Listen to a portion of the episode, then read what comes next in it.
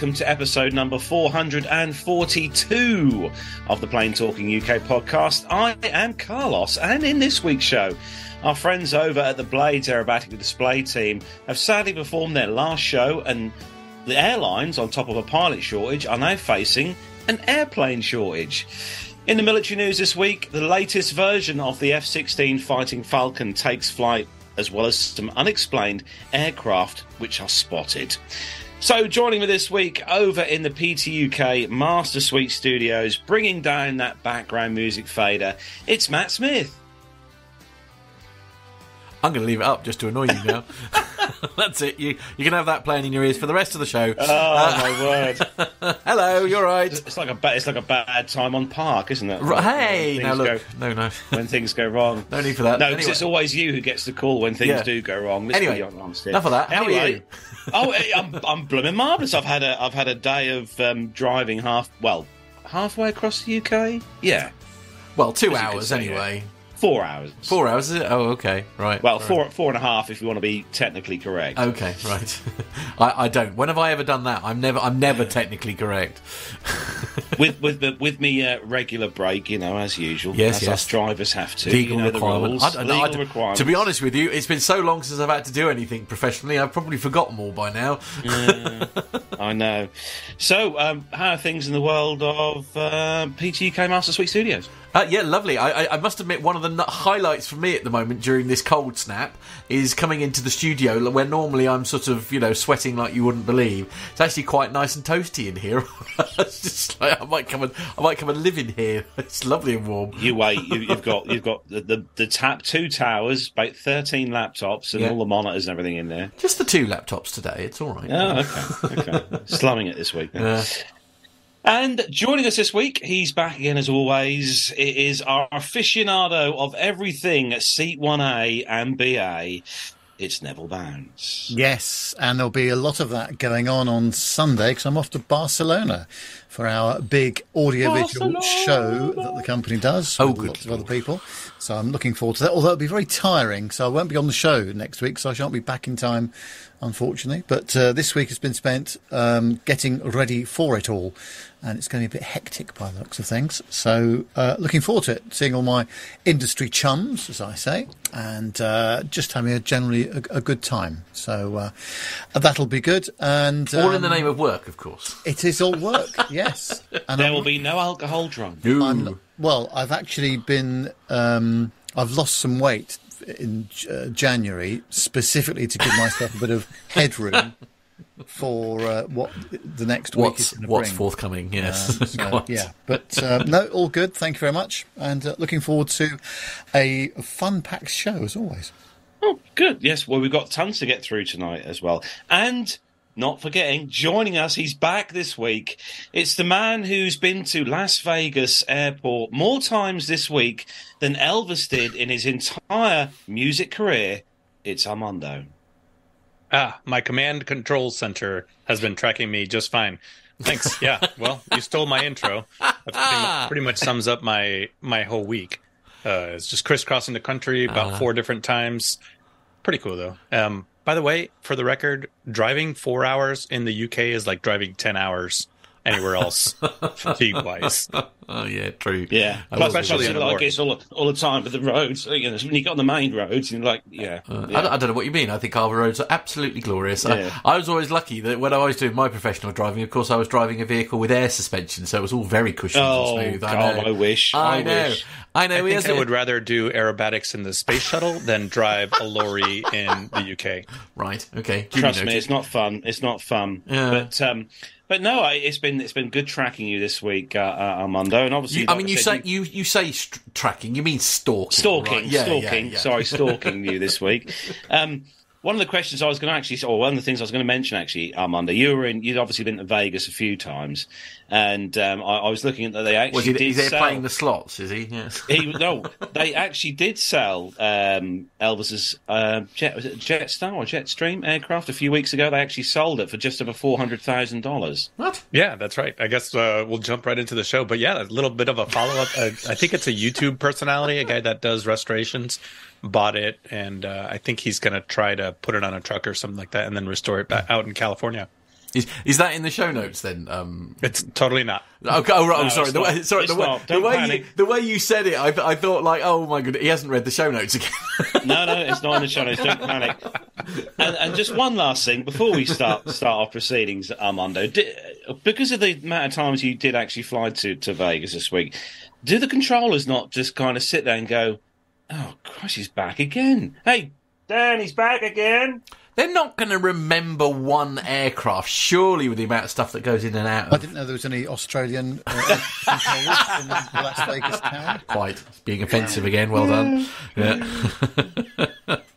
They never, they, they don't, they obviously don't say, you know, "Oh, hi, Armando, thanks for coming back again." Nope, they certainly don't do that. In, in fact, quite the opposite. Vegas, you were so I created a video.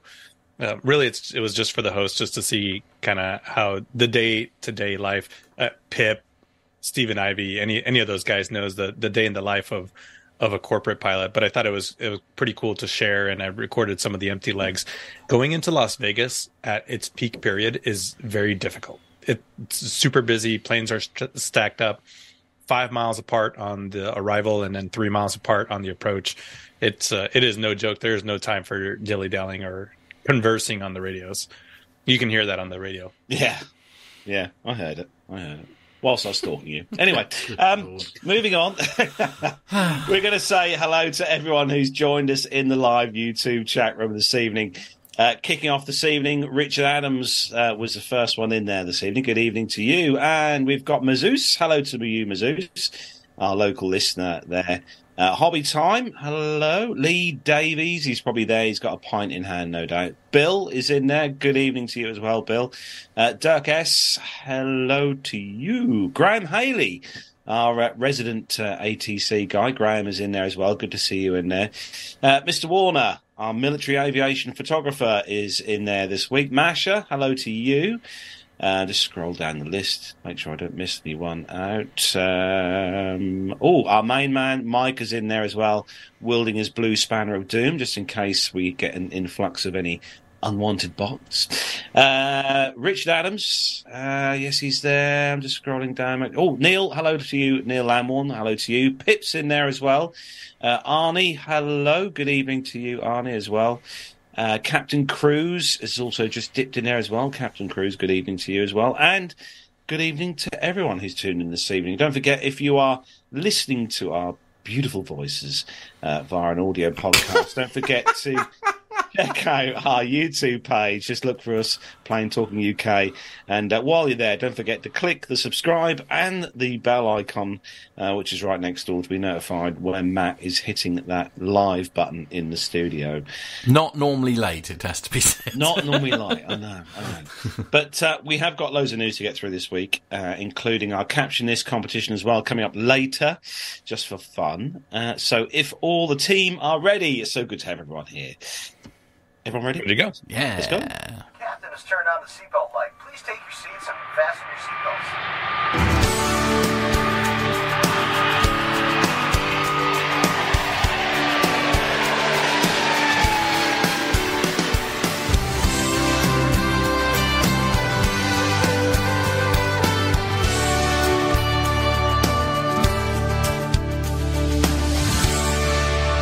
So the first story this week comes to us from airshows.org.uk, and it's um, it's pretty rubbish news, really, actually, for us here in the UK, because the Blades aerobatic display team have announced that the 2022 airshow season was their last full year of display activities. A statement on their social media account read. They said that with heavy hearts, 2Excel Aviation is announcing that the 2022 will, was the final full season for the Blades aerobatic display team. The decision has not been taken lightly. The Blades have been important and iconic for the business since 2Excel was founded. They debuted back in 2006 and have been one constant during the company's expansion from just four aircraft and five people to the 30 aircraft and almost 500 employees the group comprises of today. He said, while it never will never feel right time to draw a line under the world class team, the epitome of aerial excellence and the challenges of global economies, the worsening cost of living crisis, and the protracted hit to disposable incomes this is causing have exasperated the challenges facing the Blades display team. This comes amid a continued uh, degradation of the airshow circuit, with more and more events being lost, meaning fewer opportunities and uh, to display our showcase our uh, sponsors to the public. Together, these factors prompted 2Excel's board to consider the future of the blades. Regrettably, we concluded it's the unsustainable business model in the best interests of our employees and owners, we need to take action to redeploy our resources elsewhere within our fast growing company, they said. The Blades themselves are valued employees and ex military fast jet pilots and support staff with desirable skill sets. We hope to retrain and redeploy elsewhere within the business as we seek to meet increasing demand for 2Excel's innovative aerospace services. The con- consultations are ongoing. Andy Offer, 2Excel's co founder director, said the Blades will live on in spirit, the legacy of the airshow world, and in the collective memory of our highly valued sponsors through our supporters and the legions of people who both watched the team from the ground and those who've taken flight on our unforgettable experience days to enjoy close formation aerobatics and become part of the Blades Flight Club. It's been our greatest pleasure to entertain everyone and provide a once in a lifetime experience as one of the original Blades pilots. I had the privilege, he said, to lead the team for several years. The concept emerged from the many requests he had during his time in the Red Arrows to make members of the flying public and to meet them. That was impossible due to the flying restrictions of flying civilians in military jets, but it made them realise there was potential to provide the experience of a lifetime by taking paying passengers aloft for close formation aerobatics. During 17 flying seasons, the Blade delivered millions of people saw the team display that thousands have ridden on board the aircraft. They owe a great debt of gratitude to every one of them, but most importantly, we must pay tribute to the pilots who have flown with the team and to the ground staff who supported them over the years, especially to those who delivered the final season in 2022 with the Blade's traditional professionalism and flair. They will be missed. Now, we've been lucky as a team to be able to have seen the Blades uh, display at various air shows over the years, whether it be at Farnborough or RIAT or other air shows here. They also flew at um, Old Buckenham here as well um, a few years back as well. But um, we actually got to have Mike Ling on the show, didn't we, guys? Mm. That was a great interview, wasn't it? Yeah. Uh, Mike's uh, gave us a lot of his time, didn't he? Yeah. Yeah. Yeah, So it was. it's It was um, really special. It's a shame. I mean, you can see the reasons why. I mean, a lot of things do come down to money nowadays, and unfortunately, the air show um, air shows are few and far between. Yeah. Yeah, and Pip had a good question in the chat room whether it's just a public displays or are they going to continue doing some of the corporate events?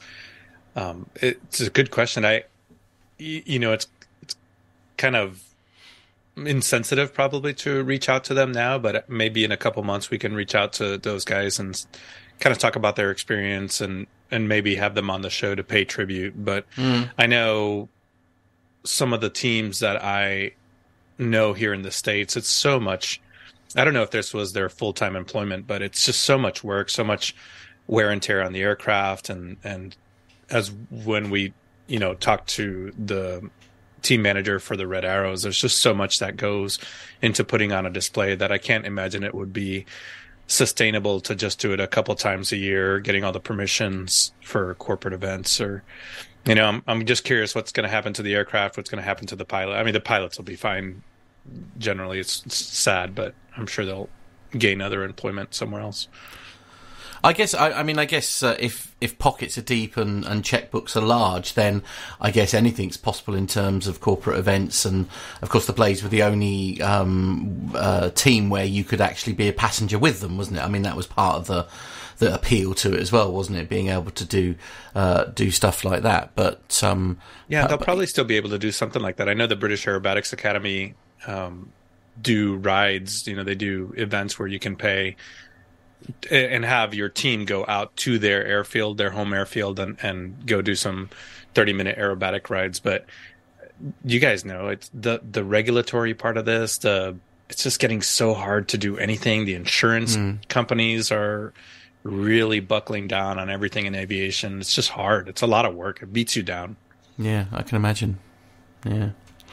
That's a shame. They will be It is. missed, unfortunately, from the uh, air show circuit, especially here in the UK. Very much so. Um, very much so. As I say, and we were very, as you as you alluded to earlier, of course, we were very lucky to have a, a long, a very long and open chat with Mike. I think that will Yeah. be one of the few interviews I think that will really sort of resonate with me. For We'll have to get uh. John to look up what episode that was on. I th- Mm. forget which episode uh, Mike was on. yeah. But uh, anyway, moving on to the next story. Oh, 369 apparently. 369 if you want to look back at that interview. Uh, moving on to the next story. It's not a Ryanair story just for a change this week. So we thought we thought we'd give them a rest this week just for a change. But Nev's got a story all about Boeing. Yeah, it's on airlinerwatch.com, nasa.gov, aerosociety.com, and nasa.gov press releases. Uh, it says that Boeing is exploring the possibility of introducing a cutting edge plane it has been developing alongside NASA into its lineup in the next decade, Boeing's CEO Dave Calhoun confirmed. The US plane maker is scheduled to fly a prototype of the single aisle jet, which could potentially replace the 737 MAX later this decade. The plane is designed with extra long, thin wings connected to the fuselage by diagonal struts, which could help reduce drag and fuel consumption. The concept has been in the works for almost 15 years. Engineers from both NASA and Boeing have been working on a new aircraft design with technological upgrades to its engine uh, that could reduce fuel consumption and emissions by up to 30% when compared to the Boeing 737 MAX and Airbus A320 Neo. Such gains would meet the standard needed to launch a commercial airplane, Calhoun said on Wednesday during an earnings conference call. Last year, Boeing's uh, CEO Calhoun appla- uh, appalled Wall Street with the announcement that the aviation giant wouldn't be investing in a new jetliner this decade in order to try and close the gap with Airbus in the narrow body market. However, last week Boeing received a $425 million grant from NASA to develop a new range of eco-friendly jetliners with the aim of bringing them to com- the commercial market in the 2030s. Boeing and its partners will be investing another $725 million into the project. The new jet, which has yet to be assigned a snappy name like Boeing's other models, is currently known as the Sus- Sustainable Flight Demonstrator or the Transonic Truss Braced Wing amongst Boeing staff. Whilst the capabilities of the jet have yet to be determined, it's unclear if the concept could be applied to wide body jets that are designed to fly long distances. It will definitely have a role to play someday in the narrow body world, says Calhoun. Well, this is all possible under the funded Space Act agreement, which basically empowers NASA to contract work that fulfills NASA's mandate to private firms uh, that it sees fit. And this contract was released for tender last year, and Boeing seems to uh, be the favourite. Um, actually, NASA and Boeing already partner on similar projects, including the Eco Demonstrator project that we've mentioned previously on the show uh, on episode 328, uh, as a matter of fact. So, um, yeah, that's interesting, isn't it? It says that the concept has been in the works for 15 years and they're going to have it flying by, well, early 2030s. So, interesting. But yeah, it's, uh, to try and save even more fuel and make the whole thing more more sustainable by the, by the looks of things. I'm not surprised that it's intended as, a, as an alternative to the 737 MAX. I have to be honest, because let's be honest, that has been a total disaster. Well, uh, with, with with with people, it's- it's turn- people it's calling turning it now. different names, you know, Yeah. the, the, the Max eighty two hundred, the seven three seven eighty two hundred, you know, stuff like this, just to try and I don't know d- distract from the name. Um, But yeah, Well, let's let's just remove the Max from that, right? A lot of the criticism from the Max was that it was just lipstick on a pig, right? Uh, a Max is 737 still a 737, but it's nice to see them go for a clean sheet design like this. Uh, I think I remember a couple years ago seeing this this mock up at the Boeing tent in Oshkosh. I think they've had it there for a couple years. They've been working on it, but to receive the funding uh, is a pretty nice step forward. And I like how the story says it's yet to be assigned a quippy name. Well, there's only one number left, so that they haven't assigned. So maybe this is the future uh, Boeing 797, and and we have just introduced it to the world. Wow, you think heard, you, news. you heard it here first. Copyright Yeah. that. Copyright that. Quick. Jonathan Warner makes a good point in the chat room. He says it looks like an ATR. Yeah, you can you can see a lot of cues from a lot of other aircraft, but um, you, you know, Bill in the chat rooms also, you know, talking about engines. I, I'm sure that Boeing is going to after the 737 issues will probably go full clean sheet on this one. and make the landing gear a bit longer too, perhaps, so they can put So, bigger in. so forgive. I mean, forgive my na- naivety here because I'm the first to admit I know naff all about these aeroplanes. Um, but Rubbish. the the you know the the, the the like the supporting strut that they're putting under the wing. I feel like that's a step backwards. No, not not necessarily. I think I think with uh, nerd alert. I think with computational fluid, computational fluid dynamics nowadays can render some pretty accurate aerodynamic models, and they wouldn't put it there. Uh, if you looked at the uh, Faradair BEHA uh, concept, that had a similar design to it. So a lot of these uh, sort of converging wings and and different angles of wings, I'm sure they're well, uh, we're- don't have a story in the military about this, but there was actually a story this week about an aircraft being developed for the U.S. Air Force that is does not have any movable surfaces. So it's got no ailerons, no ele- elevators, no uh, stabilators or rudderons or whatever you want to call it. It's literally all vectored air. So I think the traditional way that we see aircraft is going to change significantly in the next 10 years with the advancement of of uh, aerodynamic science, right? And and we'll probably see some designs like this where there may not even be movable control surfaces out on on these um, commercial aircraft in, in addition to military aircraft.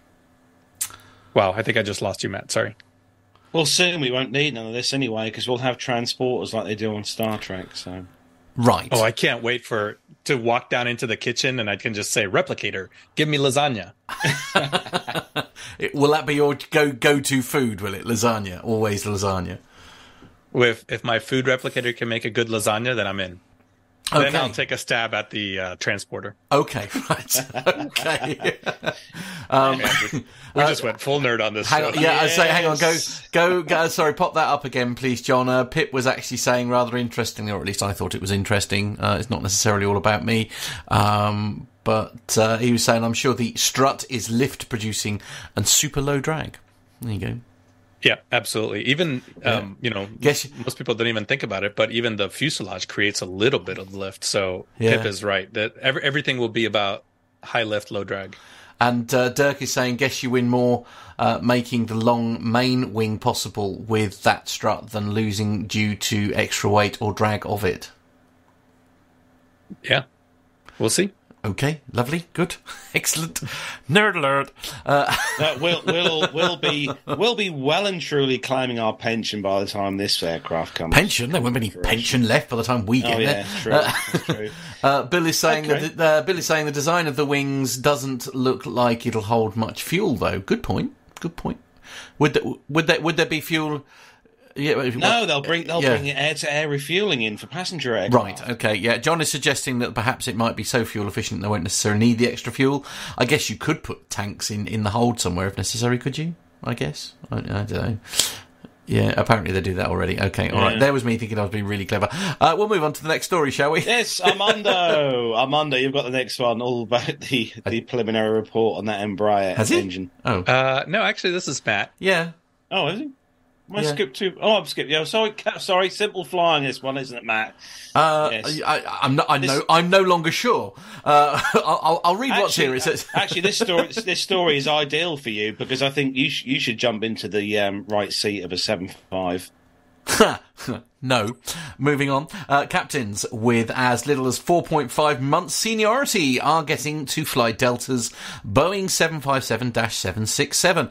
Several sources on this, one being Instagram, one mile at a time, and also Simple Flying, uh, who never get any media fails wrong ever.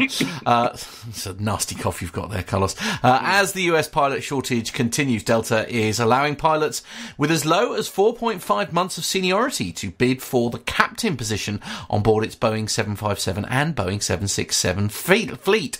Uh, Delta Airlines is opening up the captaincy for its wide body Boeing fleet to less senior pilots as it contends with the ongoing US pilot shortage. As first reported by Aerocrew News, pilots with as little as 4.5 months of seniority can now bid to become captains on a Delta, Boeing 757 or 767, far lower than the industry standard. As noted by One Mile at a Time, to become captain of a wide body at Delta would normally require around 20 years of seniority, uh, in, involving several years as a first officer and then captain of a smaller aircraft. Uh, larger planes, such as the 75 and the 76, warrant a higher rate of pay, as will the captaincy role. For example, a junior FO on any plane at Delta could earn $92 an hour, while on the 75 or 76 as a captain, uh, they would bring home far more than $269 per hour. Airlines in the US struggled to find enough pilots as demand for air travel returned uh, over 2022, necessitating moves like this one at Delta. The lowering of required seniority doesn't mean that Delta is desperate to promote whoever qualifies, but it will translate to considerably younger pilots at the helm. Some listeners may be alarmed about the 4.5 month time frame, but don't fret. This doesn't refer to how long the pilot has been flying overall, just the amount of time that they've spent at Delta. In other words, a new hire who accumulates 4.5 months of seniority at Delta and bids for a 767 captaincy will still possess years of experience gained with other airlines, along with all the necessary qualifications and flight hours that have been logged. Federal Aviation Administrator, the, FF, the FAA, uh, data recently revealed that new pilot supply is stronger than demand following the sizable investments from US carriers in pilot training schemes and improved pilot pay. There are probably there, there are there has probably never been a better time to become a pilot as competitive positions like the captaincy of a wide body at a major US carrier are increasingly within the reach earlier in your career.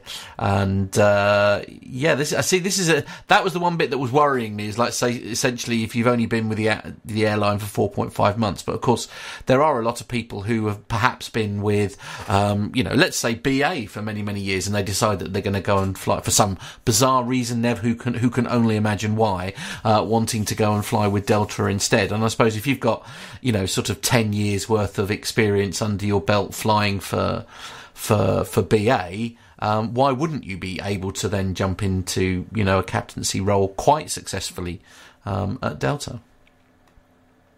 I love these figures. the, the 200, 269. Don't, don't speak the same language. Every time that every time that Nev's remind rem, Nev reminds us of that, I just think back to all those days that I flew in the UK just with a Texas accent, and I'm not even from Texas. I'm from like Puerto Rico and Virginia, right? Like, um, this is this isn't a, a good story.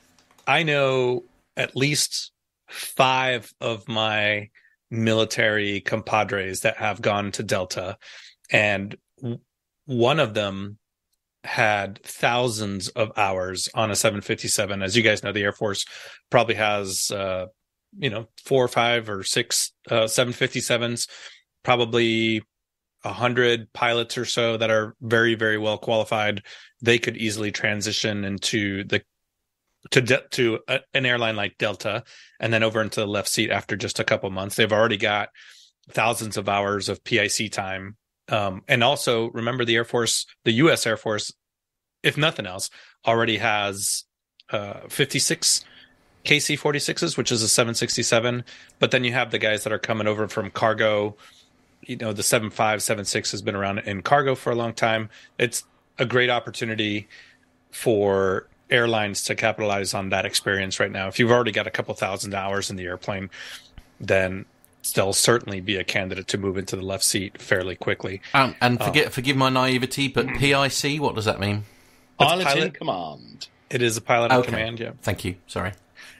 I, I know Um, you. I know you moan about the seven five, Matt, but I tell you what, we'll sling you in the right seat as an F, FO in the uh, seven five, and you can you can according to the conversion, that's seventy four pounds an hour. Well, if you're a Well, cap- there you go. That's for a first officer. That's not a bad Delta. right? I could say if, you're, rate, if you're a captain, it's two hundred and sixty nine dollars an hour. Well, Sorry. based on this article, you could just go into the left seat, Matt. Yeah, true. Mm. which is two hundred and seventeen pounds an hour. I mean, there is the small there is the small matter of not only absolutely zero experience flying a seven five seven, but also zero experience having you don't ever. need experience, Right. Matt. I mean, I held the controls of a plane that I was in with Armando for about four minutes. Does that count? Ah, and you and you flew and you That flew is- the sim at London. I didn't actually. Did you That not is- fly sim in London? Nope, I've never flown. I, ne- I never. I didn't fly it.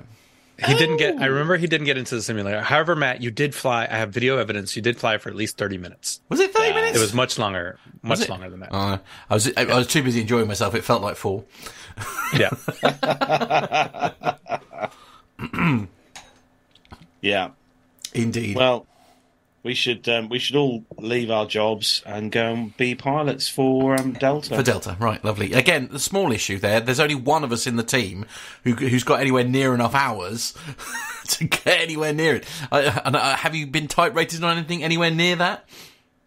No, not at all. O- only sitting in here. Oh, okay.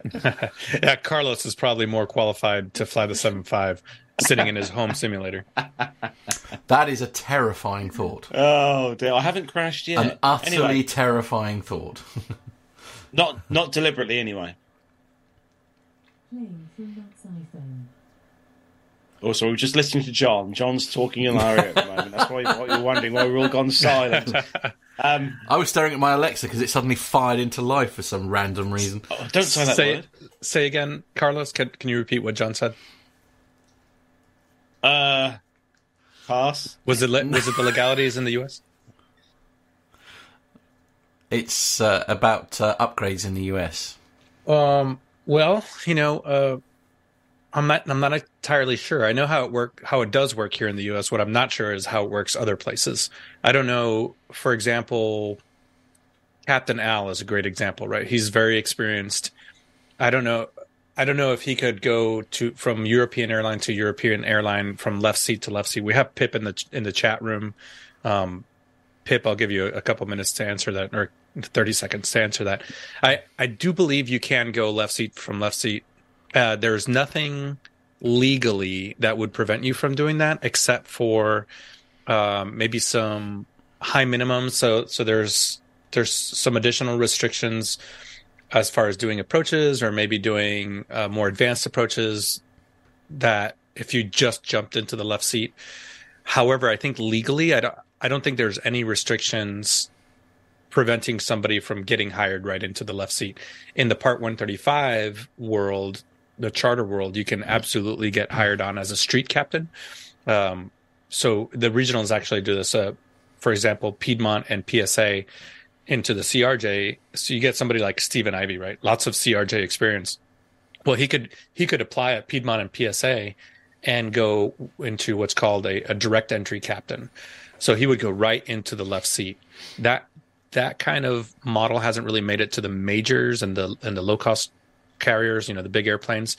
But there, you can absolutely do that. Um, hire a, a direct entry captain. And then, uh, okay, there you go. Pip in the chat room says uh, depends on the airline. Some airlines hire, do hire direct entry captains. Major airlines like BA won't. It's legally fine. Um, they don't at SafeJets where he works. They have a strict seniority list. So there you go. I, I think that's kind of the answer. Is it depends on the company, but legally there's nothing preventing it. Hmm. A very, Um, a very mo- interesting topic. sorry most most training uh so like for example i was early last year i went to the delta airlines training center the in atlanta and i did a course there. Remember everybody yeah everybody does a everybody gets a pic type rating at the major. So even if you get hired on as a first officer into an aircraft let's say an airbus a3 a320 series you will get a PIC type rating. The company makes you an SIC, but you're getting a PIC type rating. Same thing at a regional. They don't issue SIC type ratings anymore. So the, from day one, you are legally qualified. And we've done some stories with emergencies and things like that where you are, leg- you are legally qualified to fly that aircraft from the left or the right seat. It's just a company matter. Hmm. Should have a whole show dedicated to this, really, shouldn't we? Uh, Mike is saying, I thought that the I thought there were some major licensing issues. The EU license doesn't any longer carry over to the UK license, and neither I uh, neither carry over to the US license. Oh, that is a great Brexit question that I am not up to speed on. I I'm not sure. I think uh, I, I, it did. Brexit did, did change things as far as the CAA and EASA. Um, I know I had some issues with a reciprocal certification. They knocked all of my licenses down one in the UK, but that was EASA at the time. That was pre-Brexit. So, um, I'm not I'm not entirely sure about reciprocal certifications. I know here in the US, we've done some stories on the show where if you have an Australian license and a Canadian license, I believe you get, you know, a, a, an equivalent. So if you got an ATP and a, and a type rating, will give you that, but it's very few countries I think that the U.S. issues a NATP certificate and a type rating based on another country's uh, regulatory agency, or it's very few. Hmm. Oof. Sorry about that. There we go. Uh, went, down a, went down a rabbit hole. yeah, Dirk S is asking, do hours as hosting command at PT UK count? oh, H- HIC. That's another acronym we could have on the show now. Hosting command. Right. Okay. So moving over to our uh, hosting command, uh. Armando. I feel I feel like I've got a migraine coming on. Uh... oh, oh, hopefully that's directed at Carlos and not. yeah. um, so this is a this was a story that that we talked about. It's a very unfortunate story about the ground worker that was killed by the uh, getting sucked into the engine of a, of a running jet. So this happened on this December 31st, New Year's Eve, at Alabama's Montgomery Regional Airport. This um, this kind of made it its way around the aviation circles. How could something like this happen? And uh, I'm just going to summarize the story. What what ended up happening is after the aircraft's arrival, the engine remained running because it, it had a, an inoperative APU initially a lot of us were asking did that information get passed through dispatch to the ground handling uh, team? It, it turns out it did. And in addition to that the ground handling team had two different huddles. They basically said hey this aircraft is coming in. And, and the ground handling team was from uh, piedmont airlines while the uh, aircraft was an embraer 175 operated by uh, envoy air and they did have a safety huddle saying no one is going to put out the cones, no one's going to approach the aircraft while the beacon is on, while the engines are running. They had a safety huddle that said the engines will stay running because the APU is inoperative until they get ground power to it. And in the NTSB preliminary, it also came out that they had a second huddle right as the aircraft was uh, touching down as it was taxiing in again, the ground team did do a safety huddle. The crew did pass on all the information. Dispatch did pass the information that there were going to be some special care needed to uh, ground handle this aircraft. Even despite all of that, I think what ended up happening was the ground handler uh, that ended up passing away was still um, I don't know, maybe lost a little bit of situational awareness and was had already placed some of the safety cones despite the briefing that said they weren't going to do that. There were, unfortunately, this was all caught on CCTV video, and the other ground handlers were trying to wave at that uh, ground handler, trying to get her to to not do any of these things as briefed. But unfortunately, when she stepped in front of that engine, um, you know, we, we know what happened there at the rest. But so it seems like the NTSB preliminary uh, points to that every possible safety precaution was taken um, as we were all sort of just contemplating when this event happened, both us here and, and over at APG, I know they they talked about it and they talked you know Captain Nick talked about some of his procedures and uh, Captain Jeff has never had to deal with this because his, he's always flown and an aircraft with high mounted engines, but um, just very very unfortunate incident, lack of situational awareness, and and truly an accident. Mm. Hopefully, we won't see it happen again. Yeah, there's some terrifying. I remember for in the in the military, they showed us some pretty terrifying videos of this happening uh, on aircraft carriers. Mostly, you know, aircraft carriers have very tight spaces with engines running, things like that. Um, there's a famous video of a you can YouTube it of a uh, ground handler going through the engine of an A6 intruder and get spit out the back. He survived because uh, he had his helmet apparently you know broke off all the the blades and he literally got spat out the back of the engine but it showed it shows the immense amount of power that these engines have. Yeah. I think i'll stick to gliders. Less hassle. Cheaper. Cheaper yeah. Um, next story. Moving on. Uh, this one's from the airguide.info and airlines are not what is airlines are now facing an, an airplane shortage that's Where what the story says. as a, as airlines grapple with staff shortages and maintenance delays, they're now facing airplane shortages, according to Reuters.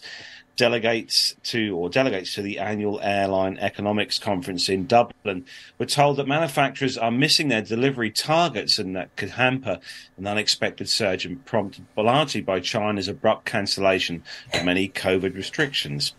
They said we are seeing a very strong rebound in travel. And AerCap chief executive Aengus Kelly said he thinks uh, we will see a return to full 2019 um, in the middle of the year. As of 31st of December 2022, so just before the end of last year, the backlog of aircraft for Airbus was 7,239 aircraft, including 567 of those which are wide-bodied aircraft. Uh, the Boeing air, uh, Boeing backlog not quite so hefty, uh, but still a lot of aircraft at 4,578 aircraft, uh, 847 of them being wide-body aircraft, slightly more there than um, Airbus for those. Uh, the pandemic has disrupted supply chains for manufacturers. It's expected that shortages will be acute in the bread and butter narrow body fleet. As many as 2,400 aircraft are behind schedule, and the backlog will take years to clear. Air Lease Executive Chairman Steven Udvar-Hazy told the gathering that the manufacturers had grossly misjudged their capacity and the shortage of new jets is compounded by maintenance delays. All MROs, or maintenance and repair organisations, are booked solid in part with post storage inspections that take a lot of time. As with all sort of shortages, the ultimate result is high costs to the end user, and airfares are expected to stay relatively high for the foreseeable future. Another result of the supply distribution or disruption is the return of four engine aircraft that were retired in the pandemic. Some of the planes that didn't get built are modern twins that airlines ordered with small first class cabins. There isn't enough capacity for first class demand without the A380s, 747s, and the A340s that went into the desert during the pandemic. So at least eight airlines are dusting off those planes to fill in their new 777-9s and A350s that are ready according to travel tomorrow does beg a question, I think, doesn't Armando? With all the aircraft that are currently sitting over in the deserts over your neck of the woods as such, you know, a lot of those aircraft that are sitting in the desert are relatively new aircraft that are still capable of, you know, flying with inspections, obviously. Yeah, I, I think so. I think if it really gets to that point, but those are inefficient aircraft, right? I mean, there's there's hundreds of MD-80s. That's an antiquated beast, right? No. Um, no, I'm just kidding. Sorry, Captain Jeff. Um, now there's there are hundreds of aircraft sitting out there, but it's a it's a return on investment thing, right? I mean, how to get it back to flying to operate in, in if inefficient aircraft, uh, they may they then they probably do. They probably some of these leasing companies do reach into the desert and and pluck them out every once in a while. Yeah, because I'm sure there was some seven eight seven uh, seven four seven dash eights in the Continental. I think some of those brand new seven fours I'm sure there was some of those sitting in the desert as well. Which technically, are, I know they're four-engine aircraft, but they, they did have the, the newer engines on, which I think are slightly more economical to run than the original kind of Rolls Royce RB211 powered 747s, the Dash 400s. Yeah, sure, surely, but uh, I bet you those engines have probably been stripped off and sent over to um, Mm. operators. That's Mm. that's the most uh, valuable part of an aircraft. For usually, the first thing that gets pulled off is the engines. Hmm. Oh well, if you're listening, if you don't want those aircraft, feel free to send parts over here for me. I've got room in the um, office here. Anyway, moving on to the next story for you, Nev, and we all know that Nev loves to to burn around in his Focus ST and do donuts and um, you know slide around in the icy weather here in the UK. But uh, this is uh, an aircraft version of your car, Nev.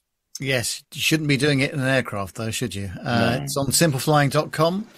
Uh, It says that an American Airlines from Philadelphia slid off the taxiway into snow upon arrival at uh, PWM or, uh, Airport, uh, Portland International, uh, resulting in the passengers and crew being extricated by bus to the terminal. Uh, the aircraft, which was a Bombardier uh, CRJ 900, was carrying 59 passengers and four crew members all of whom remained unharmed in the incident. The American Airlines Flight 5280, operated by regional PSA Airlines, took off from Philadelphia International Airport at 10:47 and arriving at Portland at uh, 12:08 on Monday afternoon. Uh, the aircraft landed successfully on the primary runway and proceeded to taxi to the terminal. As the plane made its way down the taxiway, the nose of the aircraft slid off the runway into the snow, whilst the main landing gear remained firmly on the taxiway. Portland International Jetport Director Paul Bradbury uh, compar- confirmed to Simple Flying that the incident caused the airport's primary runway to be temporarily closed. As it came down, it landed with reasonably good braking action and then went uh, to turn onto taxiway Alpha. And whilst taxiing on Alpha, the nose gear slipped just off the paved surface. Since the aircraft was within the runway safety area of the jetport's primary runway, which was 1129, uh, the runway had to remain closed until the aircraft was moved. Thankfully, all of all the Terminator flights were able to get in, uh, which allowed full resumption of all operations in the morning. Uh, the American Eagle aircraft remained lodged in the snowbank whilst the passengers were bussed to the terminal. The runway was closed for several hours for safety reasons until airport staff removed the plane from the taxiway. Uh, the aircraft in question was immediately taken out of service and is undergoing a full inspection by the airline's maintenance team before returning to service. Officials at the airport confirmed that the runway was back to fully operational status by 1830 on the Monday. Uh, the incident, in conjunction with an ongoing snowstorm, continued to affect, affect flights throughout Monday. A total of 24 flights from the airport were delayed between the runway closure and the inclement weather. Further 18 flights to and from the airport were cancelled on the Monday when approached by local media. Uh, local media, sorry, uh, passengers aboard the American Eagle flight generally seemed optimistic and relieved that the incident didn't result in any injuries. Well, that's a good thing, isn't it? But yes, Well, we have a lot of- we have an lot of- expert in the chat room on this one, Micah, who actually knows uh, Paul, the airport manager there. Yeah, he does. Yes, yeah, and it's his airport. His local airport. Yeah, exactly. He said uh, total big mess this year: 16 inches of snow over two days, lots of rain in between, so it was slushy. Um, yeah, I, it is no joke. It's just like a car.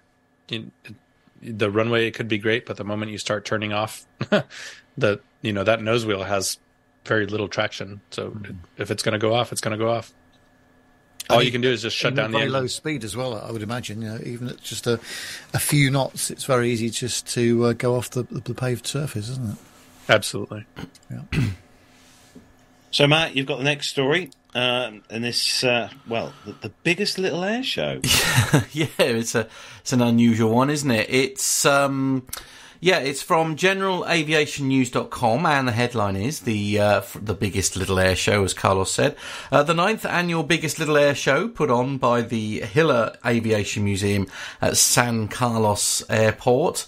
Uh, is this why you chose this one? In California, boasted not only perfect weather but a sold out show, sponsored by uh, a San Jose software firm.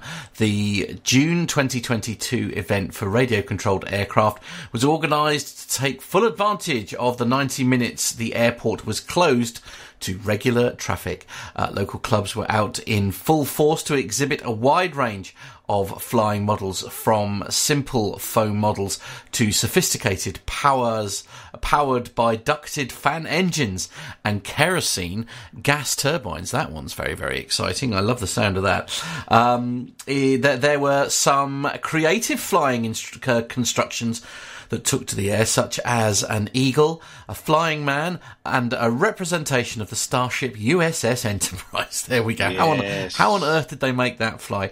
Uh, the flying started with electric powered prop aircraft, followed by uh, an electric duct, uh, ducted fan jets. A demonstration of 3D aerobatics was next, uh, using models with high thrust to weight ratios, allowing the planes to hover and perform other maneuvers not seen with real aircraft. Uh, rotary wings demonstrations were conducted with a racing drone and a model helicopter. Powered sailplanes put on a graceful slow speed show before a subscale USAF Thunderbirds F-16 raised the energy back up with a high speed demo, also with smoke. Uh, actually, I, I'm sorry, I've just got to go back to that. I'm showing the pictures while I'm doing that. I mean, I mean, it, it is the USS Enterprise in the loosest possible term. Oh, my word. But uh, nevertheless, it is, you know, it is what it is. Uh, wow. Uh, last was a combat demonstration which models uh, tried to, uh, where models tried to cut other aircraft's streamers with their props. Ah, we saw some, um, didn't we see something like this at Seething? But with real planes. Yeah, we they had Yeah. The uh, they had the display at Seething that had the that it was like a, little and large. There was a full size um, um, full size lowing aerobatic aircraft Yeah. with a with an absolute replica mini air, uh, radio controlled one flying with it. Yeah. Yeah, very good display. Oh yes, yeah. I've forgotten. John was there for that one, wasn't he? Yes. Uh, once the subscale flying was completed, uh, sorry, how does one do 2D aerobatics? Good point, well made. Thanks, Bill. Uh, once the subscale flying was completed, the runway was reopened for a full-scale aerobatic performance as the show's finale. Chuck Coleman had that honour for this event, performing in his extra 300L. Aside from his years of airshow performances, Chuck is also an accomplished test pilot, um, uh, and most recently was the aerobatic fly instructor for the actors in the blockbuster film Top Gun Maverick. Ooh, there we go. I, I, love it. I'm, I'm amazed we don't do more of this because some of these. Um, these model aircraft are, are a thing to behold anyway, aren't they? I mean, they are beyond outstanding. I remember being two- being up at. Beccles, Matt. Yeah. which is obviously our you know our not too far away from us, our local airfield here at Beccles. I remember being up there one Saturday, and there was a couple of guys up there. There's a club up there that fly um, scale replica aircraft up there, and watching those guys fly them, they they're. I I could I just I, I would never want to try it because I'd end up putting it into a field and it would be a a, a bunch of pieces. But the, the the skill that must be involved with flying aircraft as in like replica aircraft, radio controlled aircraft like that is is I'm I just I'm in awe of them.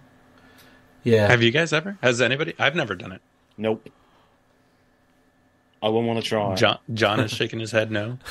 this is this is something that I, I also remember. I remember as a kid growing up in Canovanas, Puerto Rico. I remember on the drive from my house to my grandmother's house in Canovanas, uh, there was a a scale aircraft uh, airfield on the way there, and I I remember stopping with my dad and watching these guys fly. And this was you know back in the eighties. Um, I would love to have somebody on the show. It's a topic that we haven't delved into. I'd, I'd love to have one of our listeners or anybody that's a professional come onto the show and talk to us about scale aer- aeronautics. I know that here in the U.S. there's a, uh what is it the uh, the Academy of Model Aeronautics, the AMA. It's the biggest uh, scale model organiz- organization. But uh, yeah, if anybody over there or over here is listening to the show, please send us an email because I'd love to talk about it. Yeah, even the ones that the, the ones that got jet engines just amaze me how they can get that you know technology into a into a something that small. Pa- pound per pound shop enterprise apparently. Yeah, they, that's the only problem with those with those those replica models that you fly like that. You see these guys flying on here like that.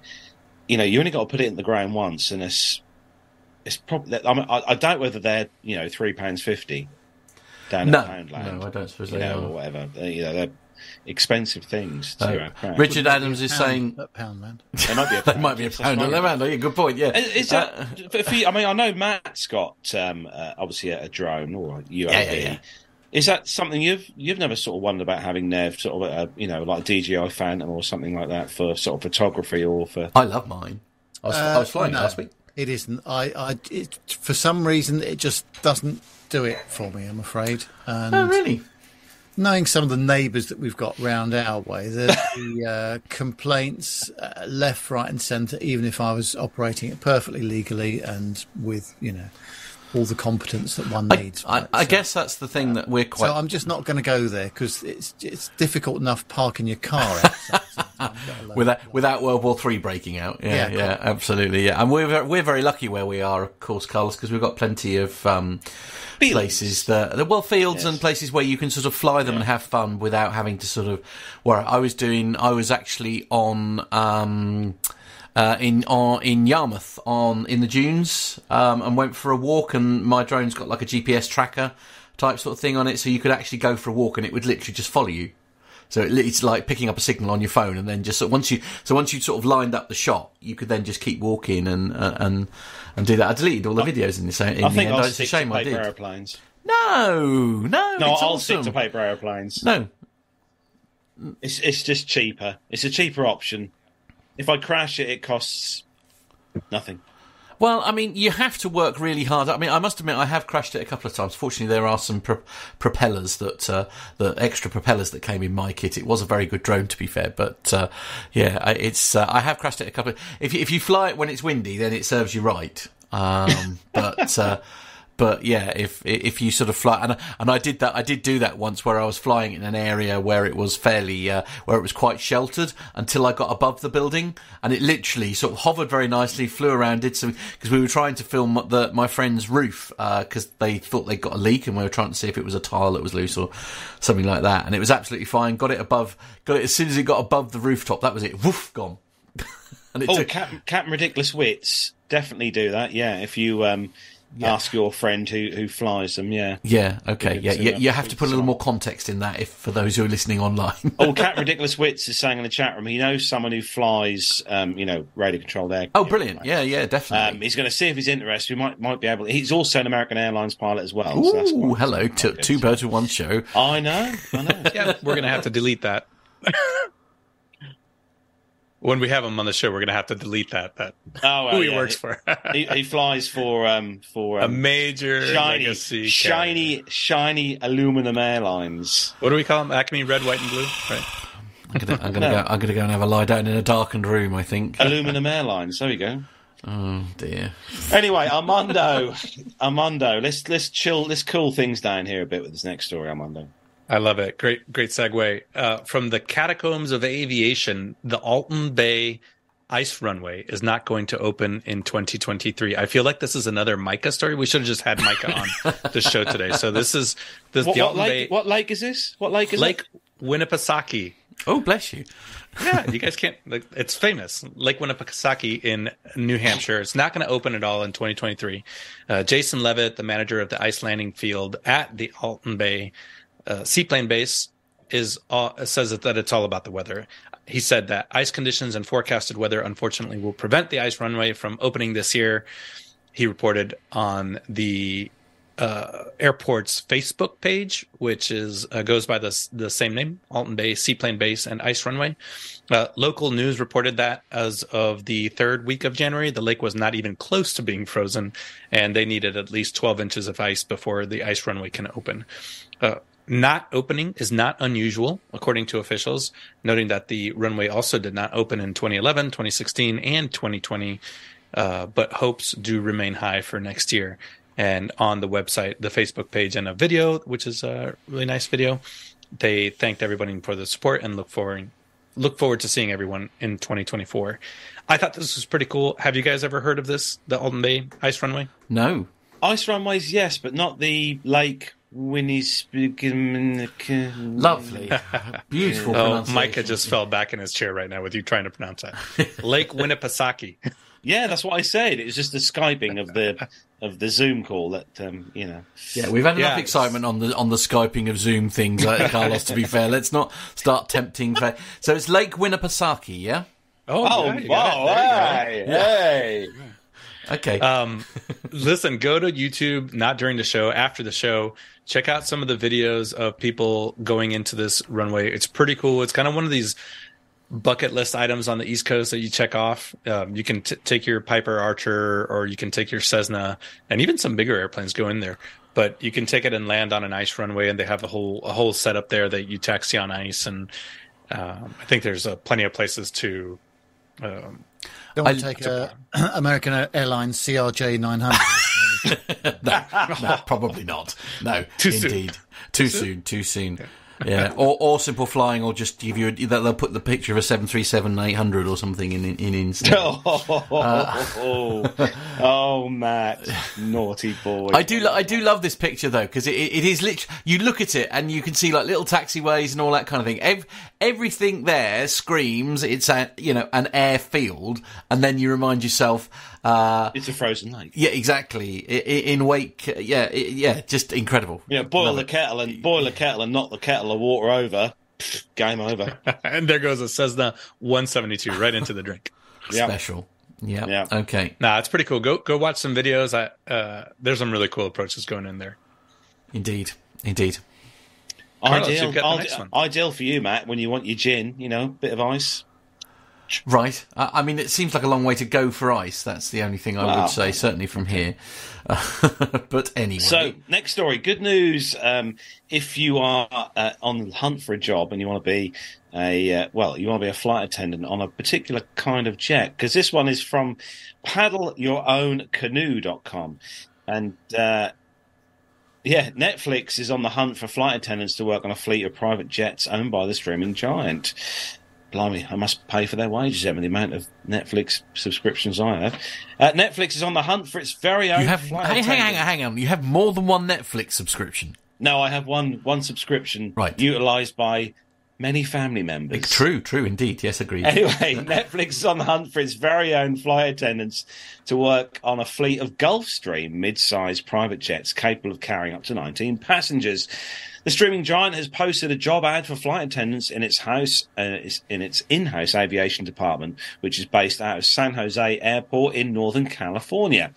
Netflix hasn't offered a specific compensation range for the role, but the lists of overall market uh, overall market range for the similar positions being uh, between sixty thousand dollars and three hundred and eighty-five thousand dollars. Not bad. Imagine paying tax on that on your wages.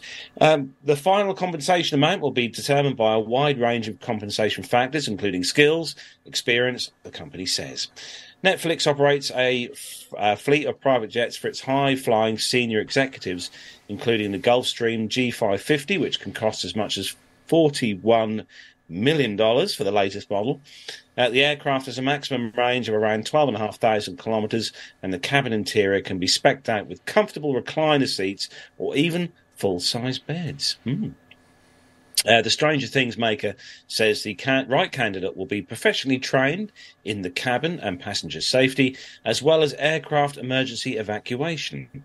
Unusually, Netflix doesn't stipulate whether the right candidate should already have experience as a flight attendant or either a commercial airline in private aviation. The Netflix recruiters are, however, looking for someone with discretion and outstanding customer service skills, as well as someone who is organised enough to purchase all the required food and beverage stock needed for each trip based on the requirements of the discerning passengers. Blimey, that'd be a rum old trip to Lidl's or Aldi. Uh, Netflix flight attendants are trained to FAA standards and must be comfortable working a varied work schedule with frequent trips across the US as well as internationally. It's uh, annual Netflix or its annual accounts, Netflix says it permits key executives as well as their family members to use its fleet of corporate aircraft for personal use, a benefit of working for Netflix. Well, I'm in the wrong bleeding job here. Uh, in 2021, co chief executive officer Reed Hastings was responsible for more than 442,000 dollars worth of private jet use Meanwhile, Chief Operating Officer Greg Peters was responsible for around $308,000 worth of private jet usage. Netflix says the aviation team helps Netflix reach the world more efficiently and effectively so the company can continue to create joy around the world. I mean, joy around the world? Let's be honest, guys, if you're earning that amount of money, yeah, it's a, it's a job, isn't it? Armando, why aren't you, you, I mean, I'm surprised, to be fair, that Netflix haven't contacted you, as in you know, as in Armando. I mean, well, I'm not a qualified flight attendant. That well, to fly the plane. Uh, you know what? There, there was actually a job advertised for a Netflix pilot position about three months ago. I'm not going to move to California though. Oh, okay, fair enough. Um, this isn't just Netflix. I mean, when you most of the big Fortune 500 companies and and big companies here in the U.S. will have not actually not just here in the U.S. Over, all around the world will have a fleet of private jets. You know, Procter and Gamble is one that comes to mind. They have a whole oh, yeah. fleet of jets. Think of how many Procter and Gamble products they are. So the executives constantly have to visit their distribution facilities, their manufacturing suppliers, all these things. And it's when you're talking about the the time uh, away from their desk that it would require otherwise. You know, if you have a team of four individuals, so like here in Charlotte, uh, North Carolina, big banking industry. So Wells Fargo has aircraft, Bank of America have aircraft, uh, Lowe's Home Improvement have aircraft base here, five Falcons. When you talk about the time that they're saving, um, visiting, you know, using a, a private fleet. So for example, somebody for Lowe's or Home Depot, you can leave at 8 a.m., go hit three stores in one area in the morning, have lunch on the aircraft, hit three more stores in the afternoon, and then you're home by dinner time. That that's the kind of uh, situation where now it makes sense to have a fleet of aircraft because what is the what is the time worth for these uh, corporate suite individuals, especially when you get four or five of them traveling together? To do those trips would, would be a four day trip if you did it commercially but with a, a, something like a gulfstream like netflix you can hit studios you can hit um, you know third party animation providers you know, services things like that you can hit all that in a morning and and not waste your your corporate suites uh, time I'm surprised, Nev, that the, the amount of flying that you do in and around Europe. I'm surprised the company you work for hasn't got a, a private jet that's just just for you?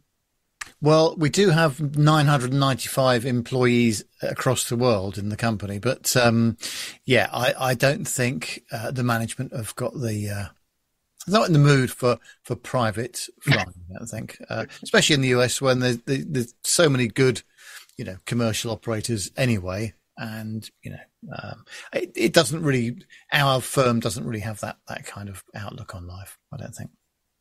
Oh, but well. you know, well, I think it's it's a little bit different over there because commercial air travel, Nev. I mean, for your job, you can you can get to what 80 percent of the places that you need to go to for work by going into a either an international or a regional airport.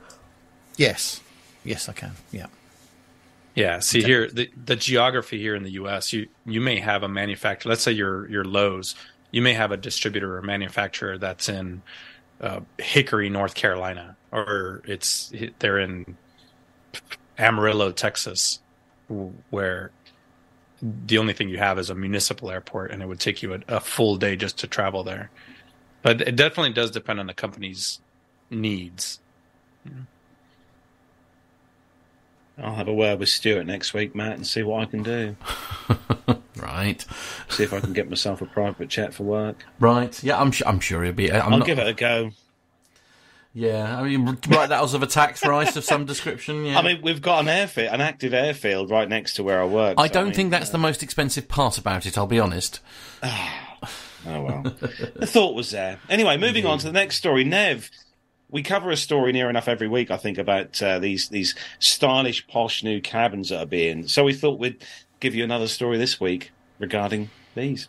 Yes, it's on uh, aerotime.aero, and uh, these are the top five airline cabin refits to look forward uh, to in 2023. So, those of you who enjoy the state of the art when it comes to passenger experience will have quite a few options to try out in the course of the coming months. Whilst 2022 brought us Finnair's innovative and much lauded non recline Air Lounge business class seat, Virgin Atlantic's A330 Neo glamorous upper class suites and Delta's new first class on the A321 Neo.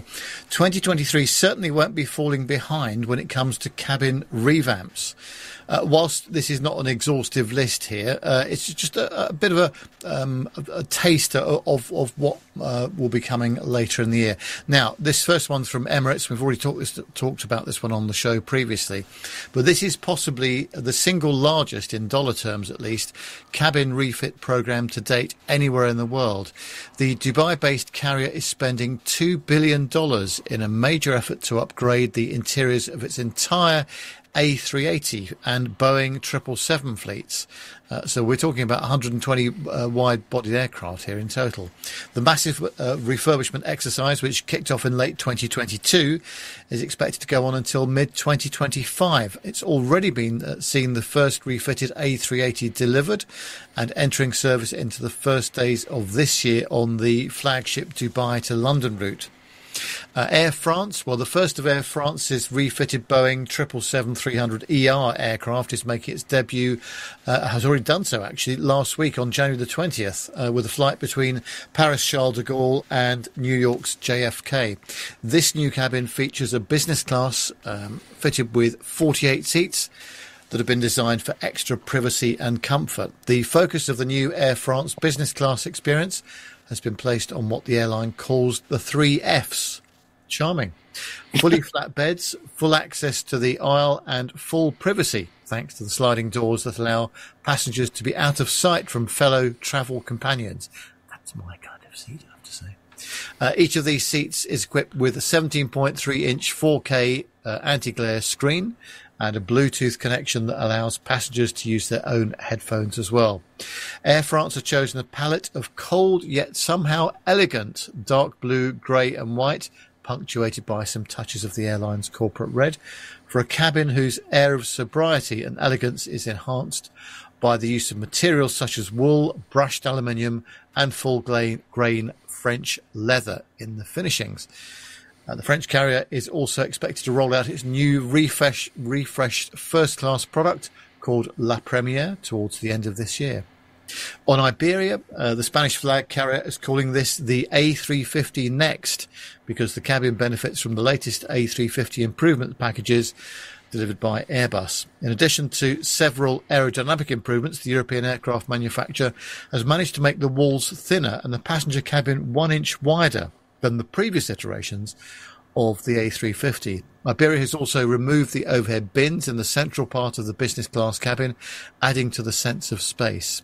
Uh, this A350 next features a three class cabin fitted with 31 Recaro CL6720 lie flat business class seats, 28 premium economy and 203 economy class seats, all of them across all classes fitted with Panasonic 4K screens. This hardware upgrade has been accompanied by a comprehensive firm-wide program to refresh the whole passenger experience and onboard service and has also involved an update of crew uniforms and uh, that of the gastronomical offering on board. Uh, Lufthansa, we've also re- talked about this on a previous show. Uh, if all goes according to plan, 2023 may see the rollout of the much anticipated Allegri, is it Allegri or Allegris premium class cabin across Lufthansa's long haul fleet. Uh, this cabin refresh program is part of a comprehensive product and the service upgrade program through which Lufthansa is planning to invest $2.5 billion all the way through to 2025. Those fortunate enough to fly on the first class suites will enjoy ceiling high privacy walls and the comfort of a metre wide bed and their own wardrobe. The corresponding business class, which is already in service in some of the airline's aircraft, will be fitted to all remaining long haul aircraft types in the German airline's inventory. It features high, uh, higher walls and sliding doors for privacy, direct aisle access, and seats that can be converted into a two metre long bed. Economy class passengers will also see improvements, namely the extension of a sleepers row product to all new long haul aircraft, giving people the ability to fold up leg rests and use an additional mattress for rest and sleeping. Lufthansa Group subsidiary Swiss will also refit its Boeing 777 fleet uh, with its version of this cabin starting in 2025. And finally, in this section, in 2022, KLM unveiled its new premium economy class and is said to be preparing at some point this year for the refitting of its Boeing 777 fleet with a new business class product. Sources at the Dutch airline confirmed they are working on a business class revamp but declined to provide any additional details at the time that they were contacted for this article. Uh, some media reports point to the current 222 business class configuration, which is already showing signs of age, uh, likely be, to be replaced by a 121 setup. The update would provide every business class traveller direct aisle access, as well as increased privacy with individual sliding doors. If confirmed, this would align KLM's uh, Boeing 777 business class experience, not just with that being currently offered by some of its direct competitors, but also with that available on board its own Dreamliner fleet. So there's some serious amounts of money being spent there. My goodness me. Um, but um, yeah, fascinating. That A350, by the way, on um, when I flew, now what was it? Oh, it was on um, Finnair. That's right. They don't have any um, overhead bins in the centre of the cabin either, and it makes it so much more spacious, unbelievably so. But uh, an interesting concept, definitely. Do you think, Nev, a lot of these are getting very similar now with the designs of the of the various sort of business class kind of setups now? A lot, a lot of them are now starting to look very similar between the different airlines, or is that just me? The, the thing is, uh, there's only a certain amount you can do, isn't there, in an mm. aircraft with, with the, the, weight penalties that go with this stuff as well. Um, you know, and I, I think you might say, although there are differences clearly between all of the different fleets and, and different uh, manufacturers and different airlines. At the end of the day, um, th- this new sort of suite thing has, has come in, and there's you know every few years there's something new happening, but it comes at boy, what what a cost, you know. Uh, uh, John yeah. Je- John Jester was actually billion dollars. You know, uh, John John Jester was saying um, that he's, he's well, basically it was a he felt like it was a rather unusual decision, if you like, uh, taking out the bins makes no sense. The to him overhead space is at a premium already, and I, th- I think that's a valid point, isn't it? I mean, I understand. I mean, the the one you know, the I've forgotten which uh, one it was now, where where they'd taken out the ones in the middle there, so all it was was uh, you know to give you that idea of space. But you know, people will still have stuff they want to sort of get shot of. Uh, yes, there is that. Um, but mm. um, no, I, I thought it well speaking entirely selfishly, because I only carried one small bag onto the plane. Yeah, true. Um, it, it, was it made it very very spacious and roomy. Uh, mm. But I do get John's uh, point about it, it, it. might restrict a little bit of um, mm. you know, baggage space. So mm. indeed, indeed. Unfortunately, we need to win the lottery to travel like this yeah. All the time. yeah, true, true, true, true.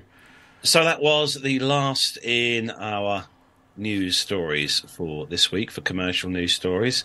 Uh, but we have uh, had some listener feedback, haven't we, guys, from uh, Jake, who's emailed the show this week. And uh, we've got an email here. I'm going to try and read it out without coughing halfway through.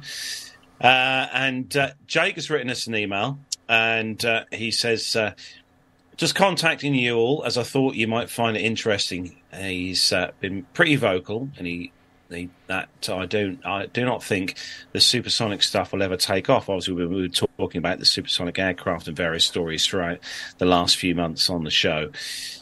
He says. Uh, I'm currently studying towards my ATPL theory exams, and with the joys of Brexit changing basically everything in regards to syllabus, I thought you might be interested to know that when Concorde was operating, there was course content in principles of flight about supersonic flight, but with the demise of Concorde, this was obviously still included but massively reduced. Well, now with the conversation surrounding boom and the future of aviation being potentially supersonic, the amount of supersonic content has dramatically increased. He says, I don't know about you, but I find it fascinating that even with what feels like an almost non starter of an idea, the authorities still see it as important for us to focus our attention towards supersonic again. He follows on in regards to the conversation surrounding boom and my personal beliefs. I if it uh, if believes it just doesn't work as there isn't even an appropriate power plant. He says my lecturer is an aeronautical engineer and designer, and he was telling me that he had a friend working at Rolls Royce on the supersonic contract that he told me that Rolls Royce didn't pull out due to lack of feasibility, but more their contract was only for the initial design stage and that it come to an end at the end of their tenure. On a slightly different note, he says, I recently heard you talking about a flight sim special episode on the show. I just wanted to give my input.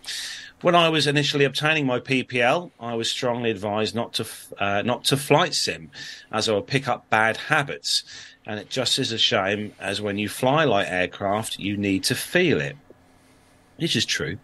Uh, the inverse to this is that I'm undertaking my ATPL. It has been suggested that I use my flight sim not for flying, but for familiarization with the relevant aircraft systems as the aircraft get more complex. He says, I find this to be really interesting and is only relevant to study level aircraft, but the principle is still the same, and that there is great value to be had from simply knowing where to find specific buttons and understanding how the different functions work. It has been especially evident when discussing radio navigation and how planes actually fly, as the notion of flying a holding pattern at VOR can be visually seen in on the sim, something that is very useful for myself, who is a kinesthetic learner. Finally, on a lighter note, he's transferring into aviation from a background in the arts, which has sparked a conversation among his peers and lecturers about the transferable skills from different careers. As I'm sure you can appreciate, it as not the most conventional of career transitions. However, it really has become evident that the need to be adaptable, get along with people, and be both autonomous and a team player have been massively transferable skills into the aviation sector, especially when there's a conversation about job security. When I've come from an industry with zero job security, so this is nothing new to me, and I've already learned to be resilient and have to re- relocate for work. This raises my question for the show. From your current jobs, those that aren't pilots, what do you think the most transferable skill from your job would be to aviation? Many thanks for the show, he says, as always. And I'm always listening, but I'm just a lurker who listens to the podcast every week, but isn't available for the chat room on a Friday. And that's from Jake Castle. Thanks for that, Jake. Oh, I'm I'm loving the question, by the way. So let, us open that out to the to the rest of the team. I mean, Armando, I, I feel like you should you're almost like exempt from this for no other reason than you are actually uh, in avi- in aviation. Um, or, or, or, I mean, do you have a another skill that you have outside of outside of um, uh, like the aviation side of things that you that you use on a regular basis in aviation? Um, well, it, re, despite the fact that I was an, a military aviator, there was a lot of military skills regarding leadership, uh, management, risk management, conflict management, communications, um, change management, things like that that are directly transferable into the cockpit. But I, regarding that question, I am actually more interested in your guys' answers. Yeah, I suppose. I, I, for me, I suppose because it's. Uh, I, I, mean, I, I feel like I would give. Uh, I, feel like I would give a really good and very clear uh, PA announcement. I feel like I'd be quite good at that. You know, sort of just sort of like, yeah, I feel I'd be very good at that. I, don't- I don't know if I could do. I I guess you could argue my uh, my my um, my many years as uh, running pubs and things like that. Perhaps I might be quite good uh, with the hospitality side of things in terms of cabin crew, perhaps. Um, but Yes, uh, service is service is a Yeah. it's a huge part of our industry, especially in business Yeah. aviation. But as we know, even in Yeah. commercial aviation. How about you, Nev? Well, I'd like to think it would be uh, listening and having a lot of patience and never being in a rush. That's that's me all over, really. Some of my colleagues that I have worked with, not in my current firm, I have to say, but in uh, other other times, uh, who are always late for everything, uh, and they just, you know, compromise whatever they're doing because they're in a rush, or they don't listen properly because they're too busy on transmit very often. So um, for me, I would say that my, I would like to think that I, because I'm a good listener and I do have patience, uh, I would be able to take in quite a lot of information and digest it properly before making a, a decision about something. Even if that means I was holding up the aircraft behind slightly, but at least I was on the correct taxiway. Or I read back the clearance properly, something like that. See, uh, so I, I'm going to disagree with you slightly there, Nev. I'm going to say that with you in charge, certainly perhaps in terms of ground control and things, there wouldn't be a single late aircraft from your airport ever. Well, that is possible. Yes, I, I, I agree. a stickler for timing is our Nev. Yes. Yeah. that is. Well, you know that's a, that's actually a huge part. You know, one of the parts of aviation we never talk about is the operations part of it. The system operations center, the uh, air traffic controllers, the traffic management unit. Um, those things are incredibly important. And I, you know, you're kind of joking around about it, but this is an aviation in general question, not maybe not specific to the to the flight deck. And I I think Nev would be an outstanding operations manager, right? Yeah, yeah, yeah. From what what we know. And, and the cable, the what about you? cable management, ma- cable management would be absolutely outstanding, wouldn't it? Um, uh, what before we go to um, Carlos, can ask his question. By the way, people in the chat room, we want to hear your um, transferable skills, please. So uh, do get them in the old chat room, and we'll include them in uh, just a can I- moment. I'm allowed to have one other one. Oh, all right, yeah, go I on. I would equip every single aircraft uh, that I've ever flown on with uh, a proper PA system that has decent. Yeah, yeah. Just so that my dulcet tones. Yeah, just so that my dulcet, dulcet tones could be heard, heard clearly, of course, Nev. That's what it It, is. they are appalling. yeah. Absolutely appalling. Why is that there's- the one thing that always lets down commercial airliners? Is it the- You the would, think, you would think it was a safety critical item, wouldn't you? That Is the it- PA from the flight deck, the the uh, cabin crew. You know, this stuff's important, but honestly, generally speaking, uh, it's just abysmal. I think. But the- but the PAs themselves are not normally too bad. I mean, when you listen to, I mean, I'll I'll use um oh I forgot who's the one that that uses the the the newsreader from the Big Breakfast. I've forgotten the airline. I thought I want to say um EasyJet. I think um where they use that and like in the speakers in in in the what is it the the A320 isn't it or the A321 depending on which one you're on um and their voice is lovely and clear. You can hear every word, like the safety announcement and stuff. Everything's A1. Is it something as simple as the microphone they're using in the the cockpit is rubbish?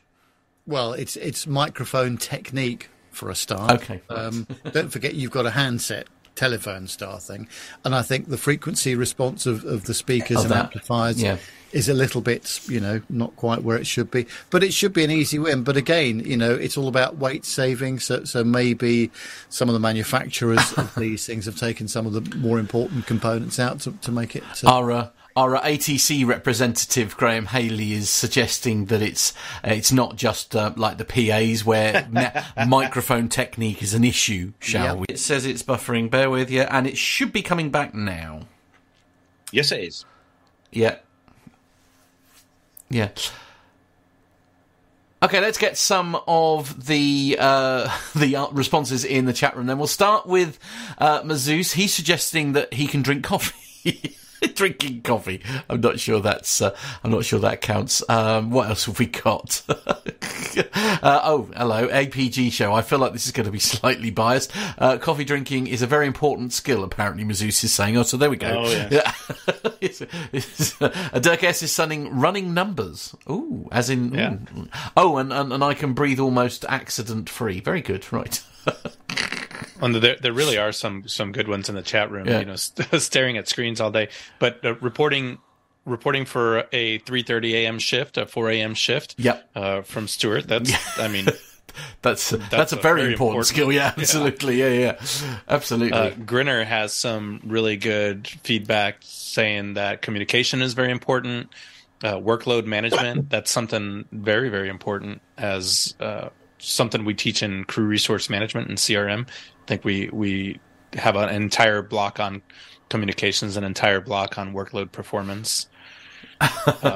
Captain Ridiculous uh, Wit is suggesting uh, that he can repair, modify, upgrade any uh, kind of engine mechanically. I am a 12 volt, 24 volt master and could absolutely modernise any old airline cabin. Only problem is I would get in trouble for plane spotting.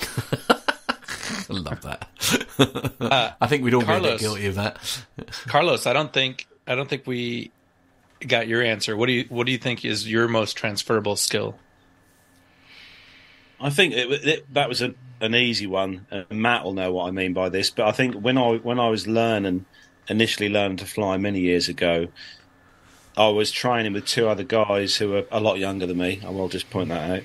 Um, but they struggle with the RT, you know, the RTC side of things and the radio communication side of things. And I, I strongly believe that I think because of what I, you know, the DJing and the and stuff that I do at the weekends, I think that really helped me be able to just talk Clearly without- speak. Speak clearly clearly. speak, Yeah, yeah. clearly speak, know what I was going to say, say it with no hesitation, straight away. Definitely, hundred percent. Yeah, I'll give you that. Yeah. Well, I know that Nev has some uh, responses that he sent back to Jake. I know uh, for for me there was two points that I picked out of his feedback, and um, one of them was the the career changer, the the diversity that people bring to aviation is one of the most interesting parts and it's one of the most fun parts of aviation.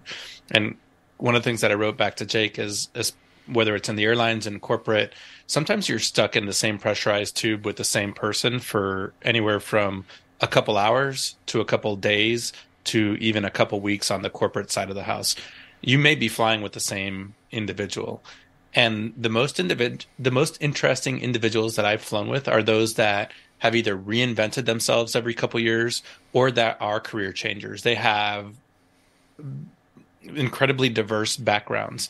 And to be honest, sometimes it's it's nice to be up there and not talk about airplanes. You you want to get to know the other person and so for example, this current job that I'm in flying the Hawker, uh, the guy that I fly with worked for a large grocery store chain here in the US. He worked for Publix for over 20 years. He rose through the ranks from basically a stock boy all the way up to a store manager. Um, and I love talking to him about his experience and his career. And then we generally kind of link it into how does that apply to aviation. But when I was flying at the airline, that really made the time go by when you had an, an, another interesting person in the other seat and you actually had something to talk about on your layovers, you know, because when you land, you've done the whole day. Now you're going to go out to dinner. I don't, I love airplanes, but I don't want to talk about airplanes 24 seven. And, and it's, and it's so much nicer to have, uh, an educated conversation or a fun conversation, getting to know somebody at, at dinner. Um, and, and, and career changers really make the most in, interesting individuals. Um, also, the companies want to know that when you when you interview, um, say that that PIP um, feedback real quick, but when you interview at a company, that's what they want. When you interview at a, at a at an airline, they're looking for the individual. They're looking for the background that they bring. They're looking for those transferable skills that you bring to the company, to the flight deck. And they don't want just a pilot. They want somebody that's going to represent the company. And if you're coming from another career, you've proven yourself in another career and you have something to show for it, it makes your interview more interesting and it makes you more likely to be hired than someone who just came up through the ranks, you know, and is a 23 year old with no life experience. Now that is a path, right? Like because they're in it, they're they're fighting, they're in the heat of battle right from day one. But but really, the best interviews, the interviews that I've done, are are the ones that are you, you bring a person to the interview, not just these canned flying answers. Um, and my second point was regarding the simulator thing.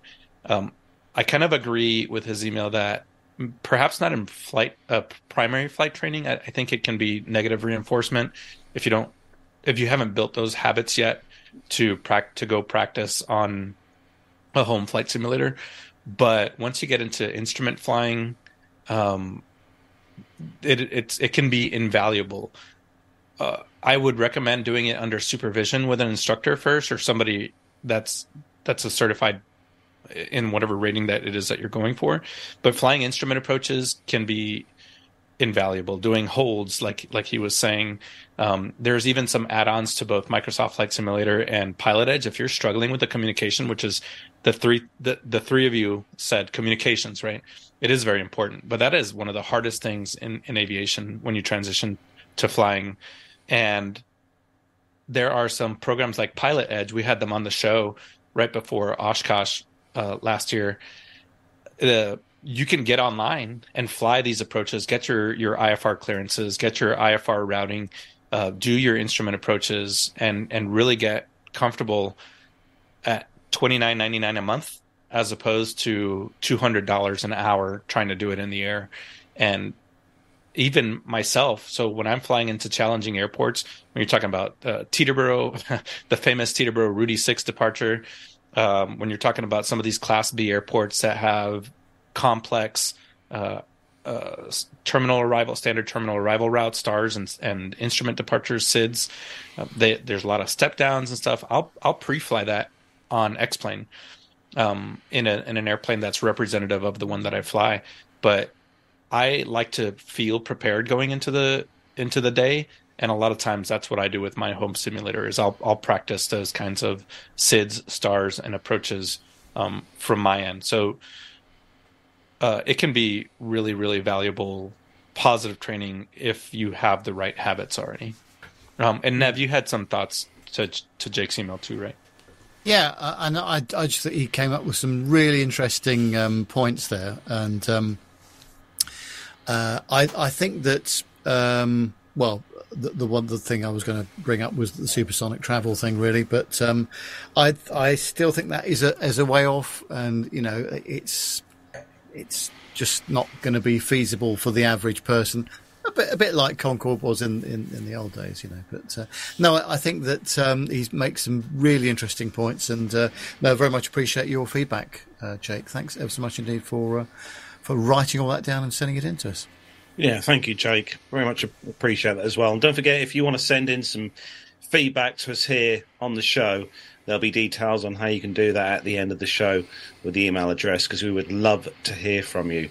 Um, Matt's just popped up on the screen there, just in case you didn't already know. You should already know all of by now, but we'll mention that at the end of the show. Yeah, th- those listening on, on YouTube, it is, uh, sorry, and, and, and the audio version, it's podcast at planetalkinguk.com. That's podcast at planetalkinguk.com. Exactly. So on the show, we get some rather interesting requests from various companies, institutions, and pilots and people within the aviation industry. But every now and again, we get an email into the show from something completely different. And uh, we got an email, of, well, a few months back. And uh, Nev, who was that email from? It was from the government. I thought, oh no, what, what have we done now? You know, but, my immediate uh, reaction was, "What has Carlos done now?" That was more like spam email. You know, but, yeah, yeah, yeah. we needn't have worried. Um, we were approached by the Transport Select Committee uh, to do an interview with them, and um, rather than me telling you all about it. Uh, why don't we just play it out? I'll go and put my tie on, and then you can uh, have a listen. Well, I've been looking forward to this next segment of the show for a couple of weeks now, but transport's always a major topic for discussion amongst our listeners, whether it's in the field of aviation, which is our main interest, of course, or sustainable fuels for cars, cycle lane construction, new railway lines, you name it. Almost any aspect, really. Well, today I'm joined by Ian Stewart, who's the Member of Parliament for Milton Keynes South and also the Chair of the Cross Party Transport Select Committee in the UK Parliament. Ian, warm welcome to the Plane Talking UK podcast and thanks very much for coming on the show today. Thank you very much. It's a great pleasure to join you. Fantastic. Well, I'm really interested to hear about your new initiative that your committee has announced called Our Future Transport. So, could you tell our listeners a little bit about it?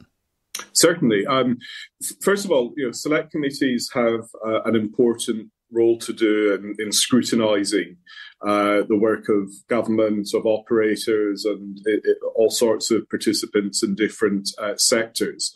Uh, and that's uh, absolutely not wanting to shy away from that. But I think select committees also have an important role to contribute to the, the general debate on future policy. Uh, and to, to, look forward to and make constructive uh, you know, comments and uh, suggestions. Um, and, and, what I'm keen to do with this inquiry, our future transport, uh, is to try and look ahead at some of the what you might call disruptors uh, that are coming uh, in terms of transport. That might be new technology. Uh, it might be a uh, you know change in passenger demand or freight demand uh, that that we need to start preparing for. Uh, so what we've done is we've invited uh, initially anyone who's got a, a suggestion for an inquiry to submit a short written application and from that we'll draw up a, a short list uh, of uh, of pitches to come in front of us in, in a sort of Dragon's Den uh, style uh, session. Uh, I'll leave you your viewers and listeners to judge which dragon I, I may or may not be, um, and from that we'll choose uh, a small number to do a full inquiry into. So I don't know what's going to come, and that's the whole point of it. that we really sort of horizon scan uh, and, and look at what might be appropriate for us to, to look at. Yeah, fascinating. Well, are you looking for uh, specific for future ideas, or will you also take evidence regarding current issues and challenges? This specific inquiry is looking ahead. Uh, because we've got a number of inquiries underway uh, on, on, a whole range of matters. So, you know, current issues are, you know, by and large being being covered. Although you know, we always keep an eye out on what else uh, we might do. But it, it's specifically looking at, uh, as I say, these disruptors. Uh, if, if, I can put, you know, give an example, if we'd run this inquiry 15 years ago, it would be someone saying, by the way, self-driving vehicles uh, are, are, going to become a major thing in the future. You need to start thinking about it. It's that kind of, uh, you know, uh, say disruptor to what you know might be regarded as conventional uh, transport planning. Interesting. Well, can any members of the public offer ideas regarding these future transport initiatives rather than subject matter experts and specialists? yes, indeed. It's, uh, there's an application form on the, the Transport uh, uh, Committee website uh, the, the, deadline is the 6th of February, so it's a, a relatively short window uh, to make the initial uh, declaration of interest. Uh, but at this stage, we're not looking for war and peace uh, or, or, a finalised proposal. It's a short, I think, up to 500 words, broad outline of what you would like to, to put forward.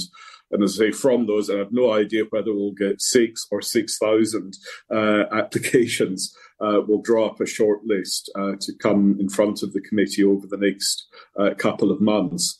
Uh, as I say, to do this sort of Dragon's Den style pitch. And then from that, we'll, we'll choose a, a small number to do formal inquiries into. Yeah, fantastic. Well, in terms of, I mean, gathering ideas from the public, I mean, our viewers and listeners are never short of uh, ideas and suggestions, I'm sure. But how is actually that going to work? Do they have to go to the website um, uh, on the Transport Committee's website in order to uh, to do that? Yes, the, the form's on there um, with further information about how how to apply. I think the, the committee have also the, the staff have tweeted about it, so it's all out there in the public uh, domain, and we're proactively uh, contacting uh, you know different publications uh, and organisations who who you know, potentially have an interest in this field. Sure. Um, just one question: Do you have to be a UK citizen in order to participate? Now that's a good question. Um, I don't think exclusively. Um, you know, so if there's an international body uh, that that wants to submit an idea, uh, it has to relate to the United Kingdom because the the work of the Transport Committee is to look at the United Kingdom's uh, transport uh, uh, policy and agenda. Uh, so as long as there's that connection, um, you know, we're, we're happy to look at all sorts of ideas. Yeah, we've got quite an international reach for our podcast, that's for sure. And a lot of those people do travel in the UK quite regularly, so they may well have an opinion on, or some suggestions uh, as well. It, it might be might be an idea that you know, in, in aviation, it might be some you know airspace modernisation technology uh, that, that's coming. Uh, you know, that obviously would have an impact here and abroad. Yeah. Is this the first time this kind of initiative has really happened? I really can't remember anything quite like this before where you've asked I, for some specifics, you know, from the public. It's the first time the Transport Committee's done it. Um, I can't claim originality of or ownership of the idea. I, I, quite shamelessly pinched it from the Science and Technology Committee, uh, which uh, has run over the last couple of years on my science uh, uh in, inquiry. So the, the concept's not original, but it's the first time in, in the transport sphere. That's fantastic. So just remind our listeners again the deadline for the submission of ideas. It's the 6th of February, so a couple of weeks' time. Uh, to get those initial suggestions in. Um, and then it really depends how many we get, how long it will take us to uh, process those, uh, and then invite uh, the shortlist to come forward uh, and, and, meet the, the committee in person. Yeah, absolutely fascinating. Well, Ian, thank you very much indeed for your time today. It sounds Pleasure. like a fantastic initiative, and may I wish you all the very best with it. Thank you very much. Pleasure to talk to you. Wow, Nev. Well, I hope that was useful. That was uh, that was definitely different to what we've uh, done on the show before. But I tell you what, there's some interesting points made there, and I suppose if you have got a, an opinion on how you think these sh- things should be um, done, this is the opportunity to well, well, share your thoughts. They, they take they want to take uh, evidence and information from members of the general public as well, and if if they consider them you know worthy, then you can get the chance to go in. So, on the screen now is the website, uh, and we'll put that in the show notes as well and you have until the 6th of February to send your immediate suggestions. Just 500 words is what's being asked for, and uh, I've also put that in the uh, the chat room as well. So uh, hmm. go over to that and uh, do your best. Indeed, and if you're listening to the audio version of the show, I'll do my very best to to say it out loud for you. Basically, you need to go to committees.parliament.uk forward slash work forward slash 7200 forward slash R O U R dash future dash transport R dash future dash transport. So it's committees.parliament.uk forward slash work forward slash 7200 forward slash R dash future dash transport. And as Nev says, those details will be in the show notes attached to this very podcast. So it's time for the next part of the show, military aviation time. So we're going to hand things over to Armando. Well, now that we have the government transition, by the way, uh, Dirk is asking, it's nice of them to approach us. How did they learn about us, PTUK? Don't know, actually. Number one aviation podcast in the UK. Why wouldn't you yeah, obvious. You've, Anyways, you've officially made Carlos's day. Let's go from Parliament right to. Oh, I don't have a quippy segue. Let's do. Let's just hit the button. What's up, bogeys? One three five fifty Angel sixteen. Heading 340. Okay. Now, there's eight boogie.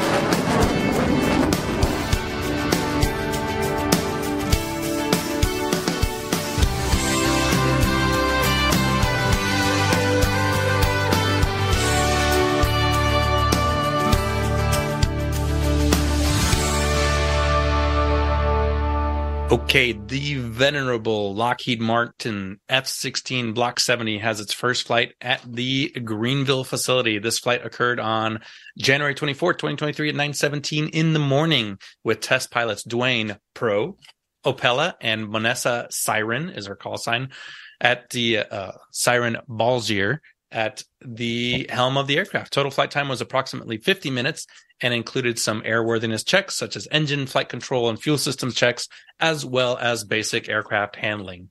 Their F 16 Block 70 jet is the first of 16 jets to be de- delivered to Bahrain. Six countries have selected the Block 70 dash or slash 72 aircraft, in addition to the current official backlog of 128 jets uh, that are to be built in Greenville.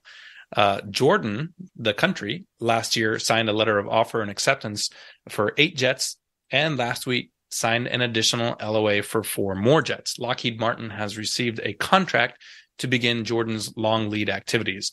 Bulgaria has also signed an LOA for an additional eight jets. Well, once these are finalized, the backlog will increase to 148 jets.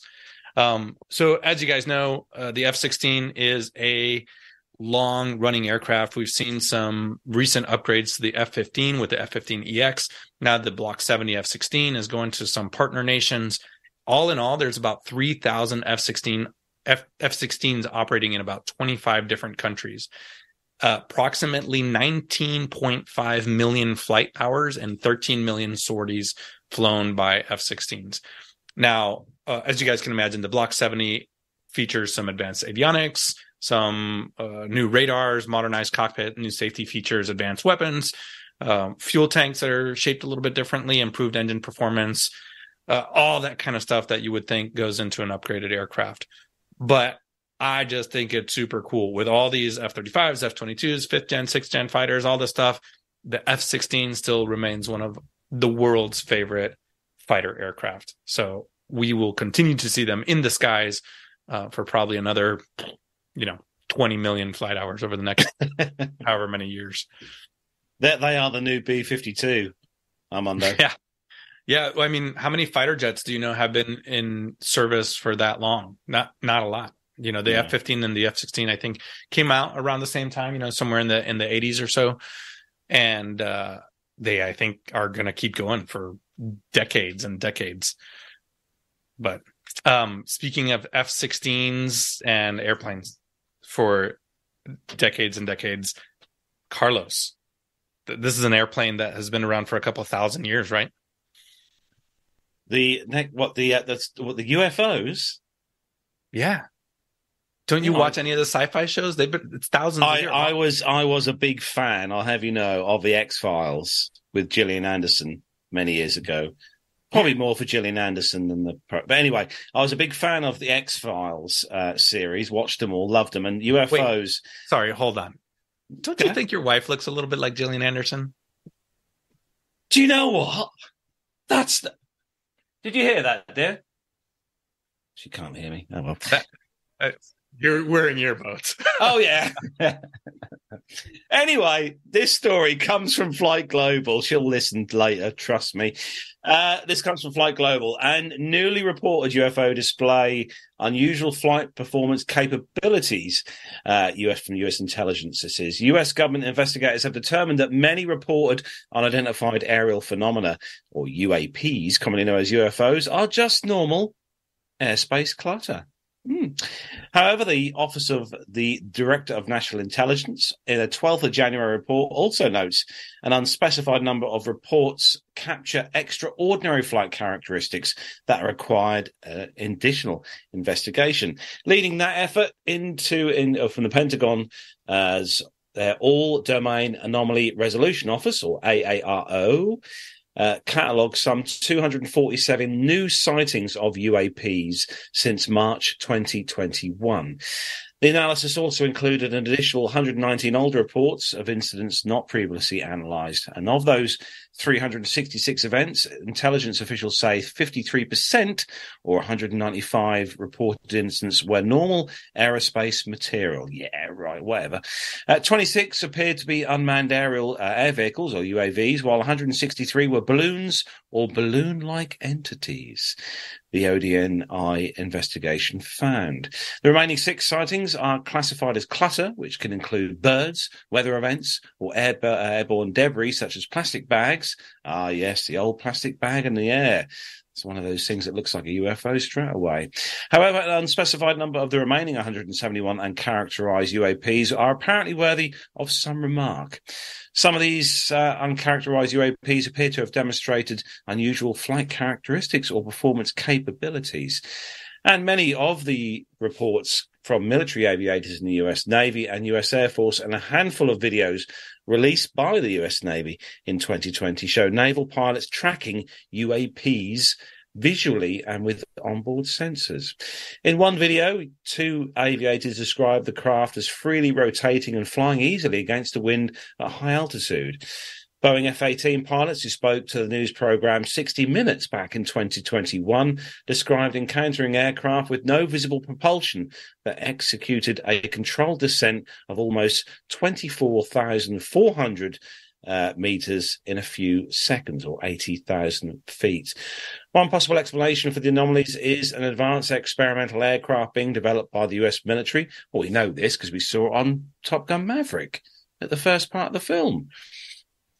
Uh, the Pentagon officials with the AARO last December said the military are, is setting up a mechanism to clear UAP sightings with the potential presence of such experimental aircraft. However, the alternative possibility that UAPs display displaying such advanced flight characteristics are actually aerospace platforms belonging to adversaries such as China or Russia has raised alarm in the Pentagon and US Congress. Well, well, as we know, obviously we've seen the latest um, from the Skunk Works, as I said on the on the start of the Top Gun Maverick film, so we know that's you know there, and obviously the film with uh, what was that film from back in the eighties that had the uh, the SL seventy one take off? You remember Armando? Oh, I was going to say Starman, but that's probably not it. No, no, it wasn't that. It was oh, I forget the name of the the guy who was um, the main character in that. Now, the guy well, from the Western films. Clint Eastwood. Clint Eastwood. That's it. Well, listen. While while you're trying to figure this out, I'm gonna go. I'm gonna commend the chat room for being on my side because based on the chat room comments, Nev has just volunteered that when these UAPs, UFOs, whatever you want to call them, land on Earth, I am going to volunteer Nev to be the first to uh, give us some feedback on their cabling systems inside their craft, on their seats, the comfort of the seats, the seat pitch, all those things. Uh, I'm just going to volunteer him because he's such a fan of military. I, would be happy I think, to do that. Yes, absolutely. uh, thank, thank you to Grinner and Hobby Time. It was Firefox. You must have seen that film, I'm Armando. I remember Firebirds. That was the Apache movie. Armando, you haven't seen. Can we just say that is this live on there? Firefox. You haven't seen the film Firefox. I did a good web browser. but That was about it, wasn't it? Yeah, that's all I know it from. Yeah.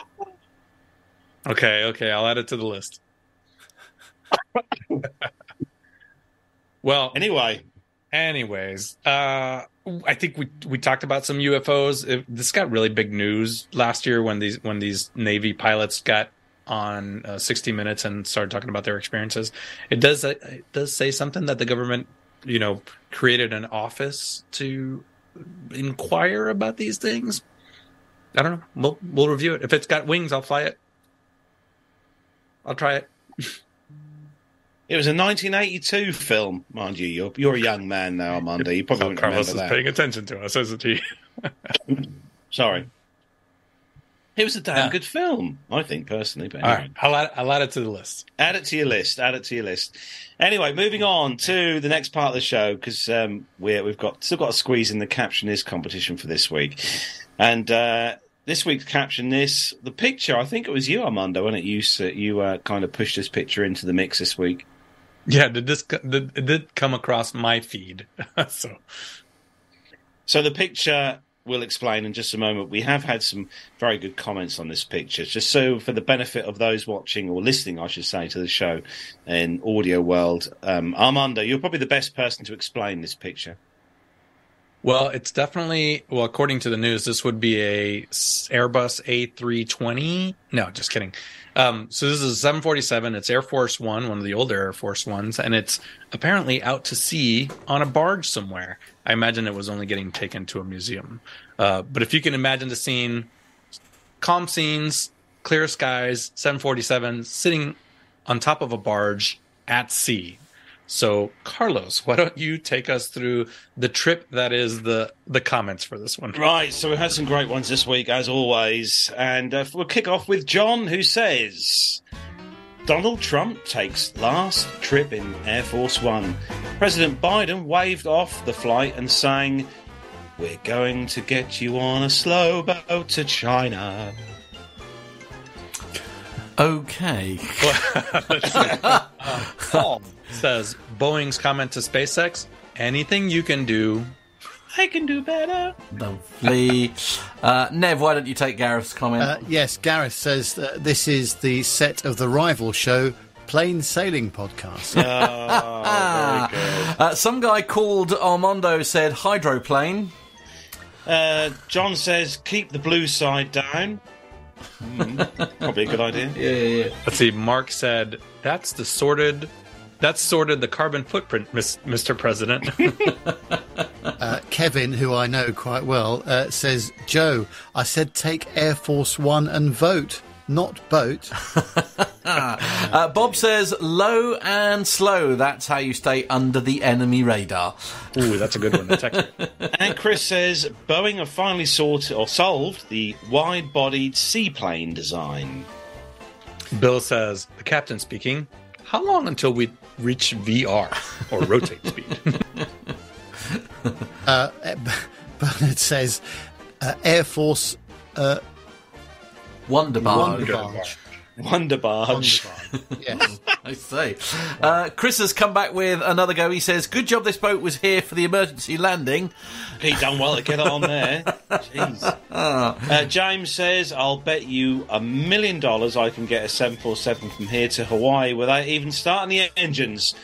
Joe's lost his mind. All right, Joe, a million it is. Easiest million I'll ever make. Damn it. James says, "Show me you're rich without telling me you're rich." I like Uh, that Da- one. David says, uh, the new presidential yacht. Oh, classy. I mean, there's, there's something to be said for that, to be fair, Nev. uh, Steve is saying, and you thought Sully was the king of water landings. I didn't even get on the wings wet. No. Uh, Dari says this is US Navy's newest stealth aircraft carrier. It's very hard to detect due to its size. Alan says, "V1 flotate." Uh, Bill says, Air Force One, or is it Bargy One? As in onion, onion bargy? What sort of. Well, yeah. And finally, uh, from the uh, Facebook page, anyway, for now, James says, When your barge is underpowered, simply tell someone to hold your beer, strap a 747 to it, fire up those GE engines, and presto, instant speed barge. I tell you what, that would get a rum speed up if you Well, uh, yes, fired those engines up. yeah, Yeah. indeed. Yeah, all four of them, certainly. All Yeah. four, There's- yeah. There's some good ones in the chat room. I'm going to go with Mazuz Kareem, who says, "Captain Sully, eat your heart." yes, absolutely. Love that one. Uh, Richard Adams is saying Seatol. Not sure what to do with that one. Uh, Nick Codling is saying just because Carlos said you could land on it on the carrier in the sim didn't mean you should actually do it. yeah, you can actually do it on X Plane. What? Okay, fair enough. Richard dear. Adams says POTUS of the Caribbean. Oh, very good. I think that's my new favourite. Uh, Dirk S is saying cost cuttings due to high fuel prices finally reaches the POTUS. Um, our main man Micah says new VC25 delays cause presidential transport delays. nice, I like that one. Any more for any more? uh, Captain Cruz. Uh, Captain Cruz says that's an Evergreen International 747 that went on the Potomac to National Harbour. Oh, oh, okay. That, that- oh, that's actually actually a serious an answer. actual. Oh, right. Sorry. Actual, actual, factual, I- actual factual. There. I thinking that wasn't funny, but it wasn't supposed to be. Fair enough. Yeah, all right, okay, that works. There we go. There we are. That's our caption competition then for this week. Well done, and thank you to everyone getting involved in that one. Yes, yeah, yes. absolutely. We'll have another one ready for you on our Facebook page next Wednesday. Indeed, So if you don't already follow us on Facebook, give us a little follow on there and a like as well while you're there. Yeah, absolutely. There we so go. that is where we're going to wrap up episode 442 of the show. Nev, for the benefit of those who just may have forgotten, because obviously all the beer they've consumed while watching the show, where can they find us in the old world of social medias? Yes, if you're into social media, it's Facebook, Twitter, and Instagram. Just search for Plane Talking UK. Uh, our WhatsApp number for the studio is plus forty four seven five seven two two four nine one six six, and you can email the show podcast at planetalkinguk.com. Uh, if you can subscribe to our YouTube channel, you'll get notifications of when we go live, and you can help shape the conversation of the show by joining us in the chat room. Just go to youtube.com and search for Plane Talking UK. Don't forget, also on our website, you, there's an Amazon link. So if you do your shopping through Amazon uh, and click on that link, we get a small referral fee. Also on the website is the uh, Patreon uh, method of helping support the show and the PayPal method as well. So that's all on planetalkinguk.com. Yes, and we hope to hear from some feedback, some more feedback from listeners. We'd love to hear from you what your thoughts are and what's affecting you in the world of aviation around the world. We'd love to hear from you. So uh, send us an email ASAP. We'd love to hear from you. So that's about all the time we've got for round. Or round we'll do a quick round robin before we go because obviously everyone's really busy. Nev, you're not here this uh, next week, but uh, all you're for the ne- all for the next like five weeks, I think. Uh, I'm off on to our exhibition time, so over in Barcelona, starting Sunday. Uh, so I shan't be back for next Friday, unfortunately. And then uh, the week after that, I'm off to Dallas and uh, Portland, Oregon. Uh, Trip reports. I may be away for a little while, but I'll do my best to try and contribute wh- whenever I can. Armando, what are you up to next week? Oh man, if Nev's not going to be on the show, that means I have to be here for four weeks straight. Oh yes. Uh, unfortunately, I got a whole lot of nothing going on. I'll, I'll be in San Antonio this week, but that's just for a, a family trip. I have no flying other than What? Like, suppose if I take the cub up or something. what? Why? Yeah, Just, taking ta- a just take the taking call a break then. from flying this week. Nice. Wow. Okay. Well, I'm surprised just to go to Vegas. You've been there 15 well, yeah, times true, this week. True. Carlos, what, are you, what are you up to? Well, funnily enough, Monday, I'm going on a job Monday afternoon and evening to London Heathrow. Oh, okay. I'm actually going airside at London Heathrow with the truck. Wow. Okay. Good luck with that. Yeah.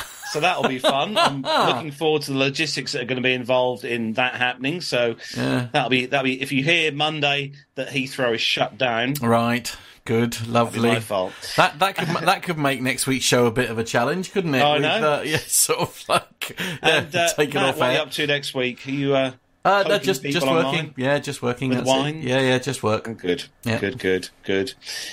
Well, that's it then for episode 442 of the show. Thanks everyone for tuning in as always. Thanks to all our audio listeners as well. And uh, have a great weekend, whatever you're up to. From me, Carlos, here in the home studio. From Matt in the PTUK Master Suite Studios. From Nev, have an awesome trip, Nev, and enjoy Oh. yourself. Take care. And from Armando at home across the pond. We'll see you all next Friday. Have a great weekend and goodbye. Say goodbye, everyone. Bye bye, everyone. Bye.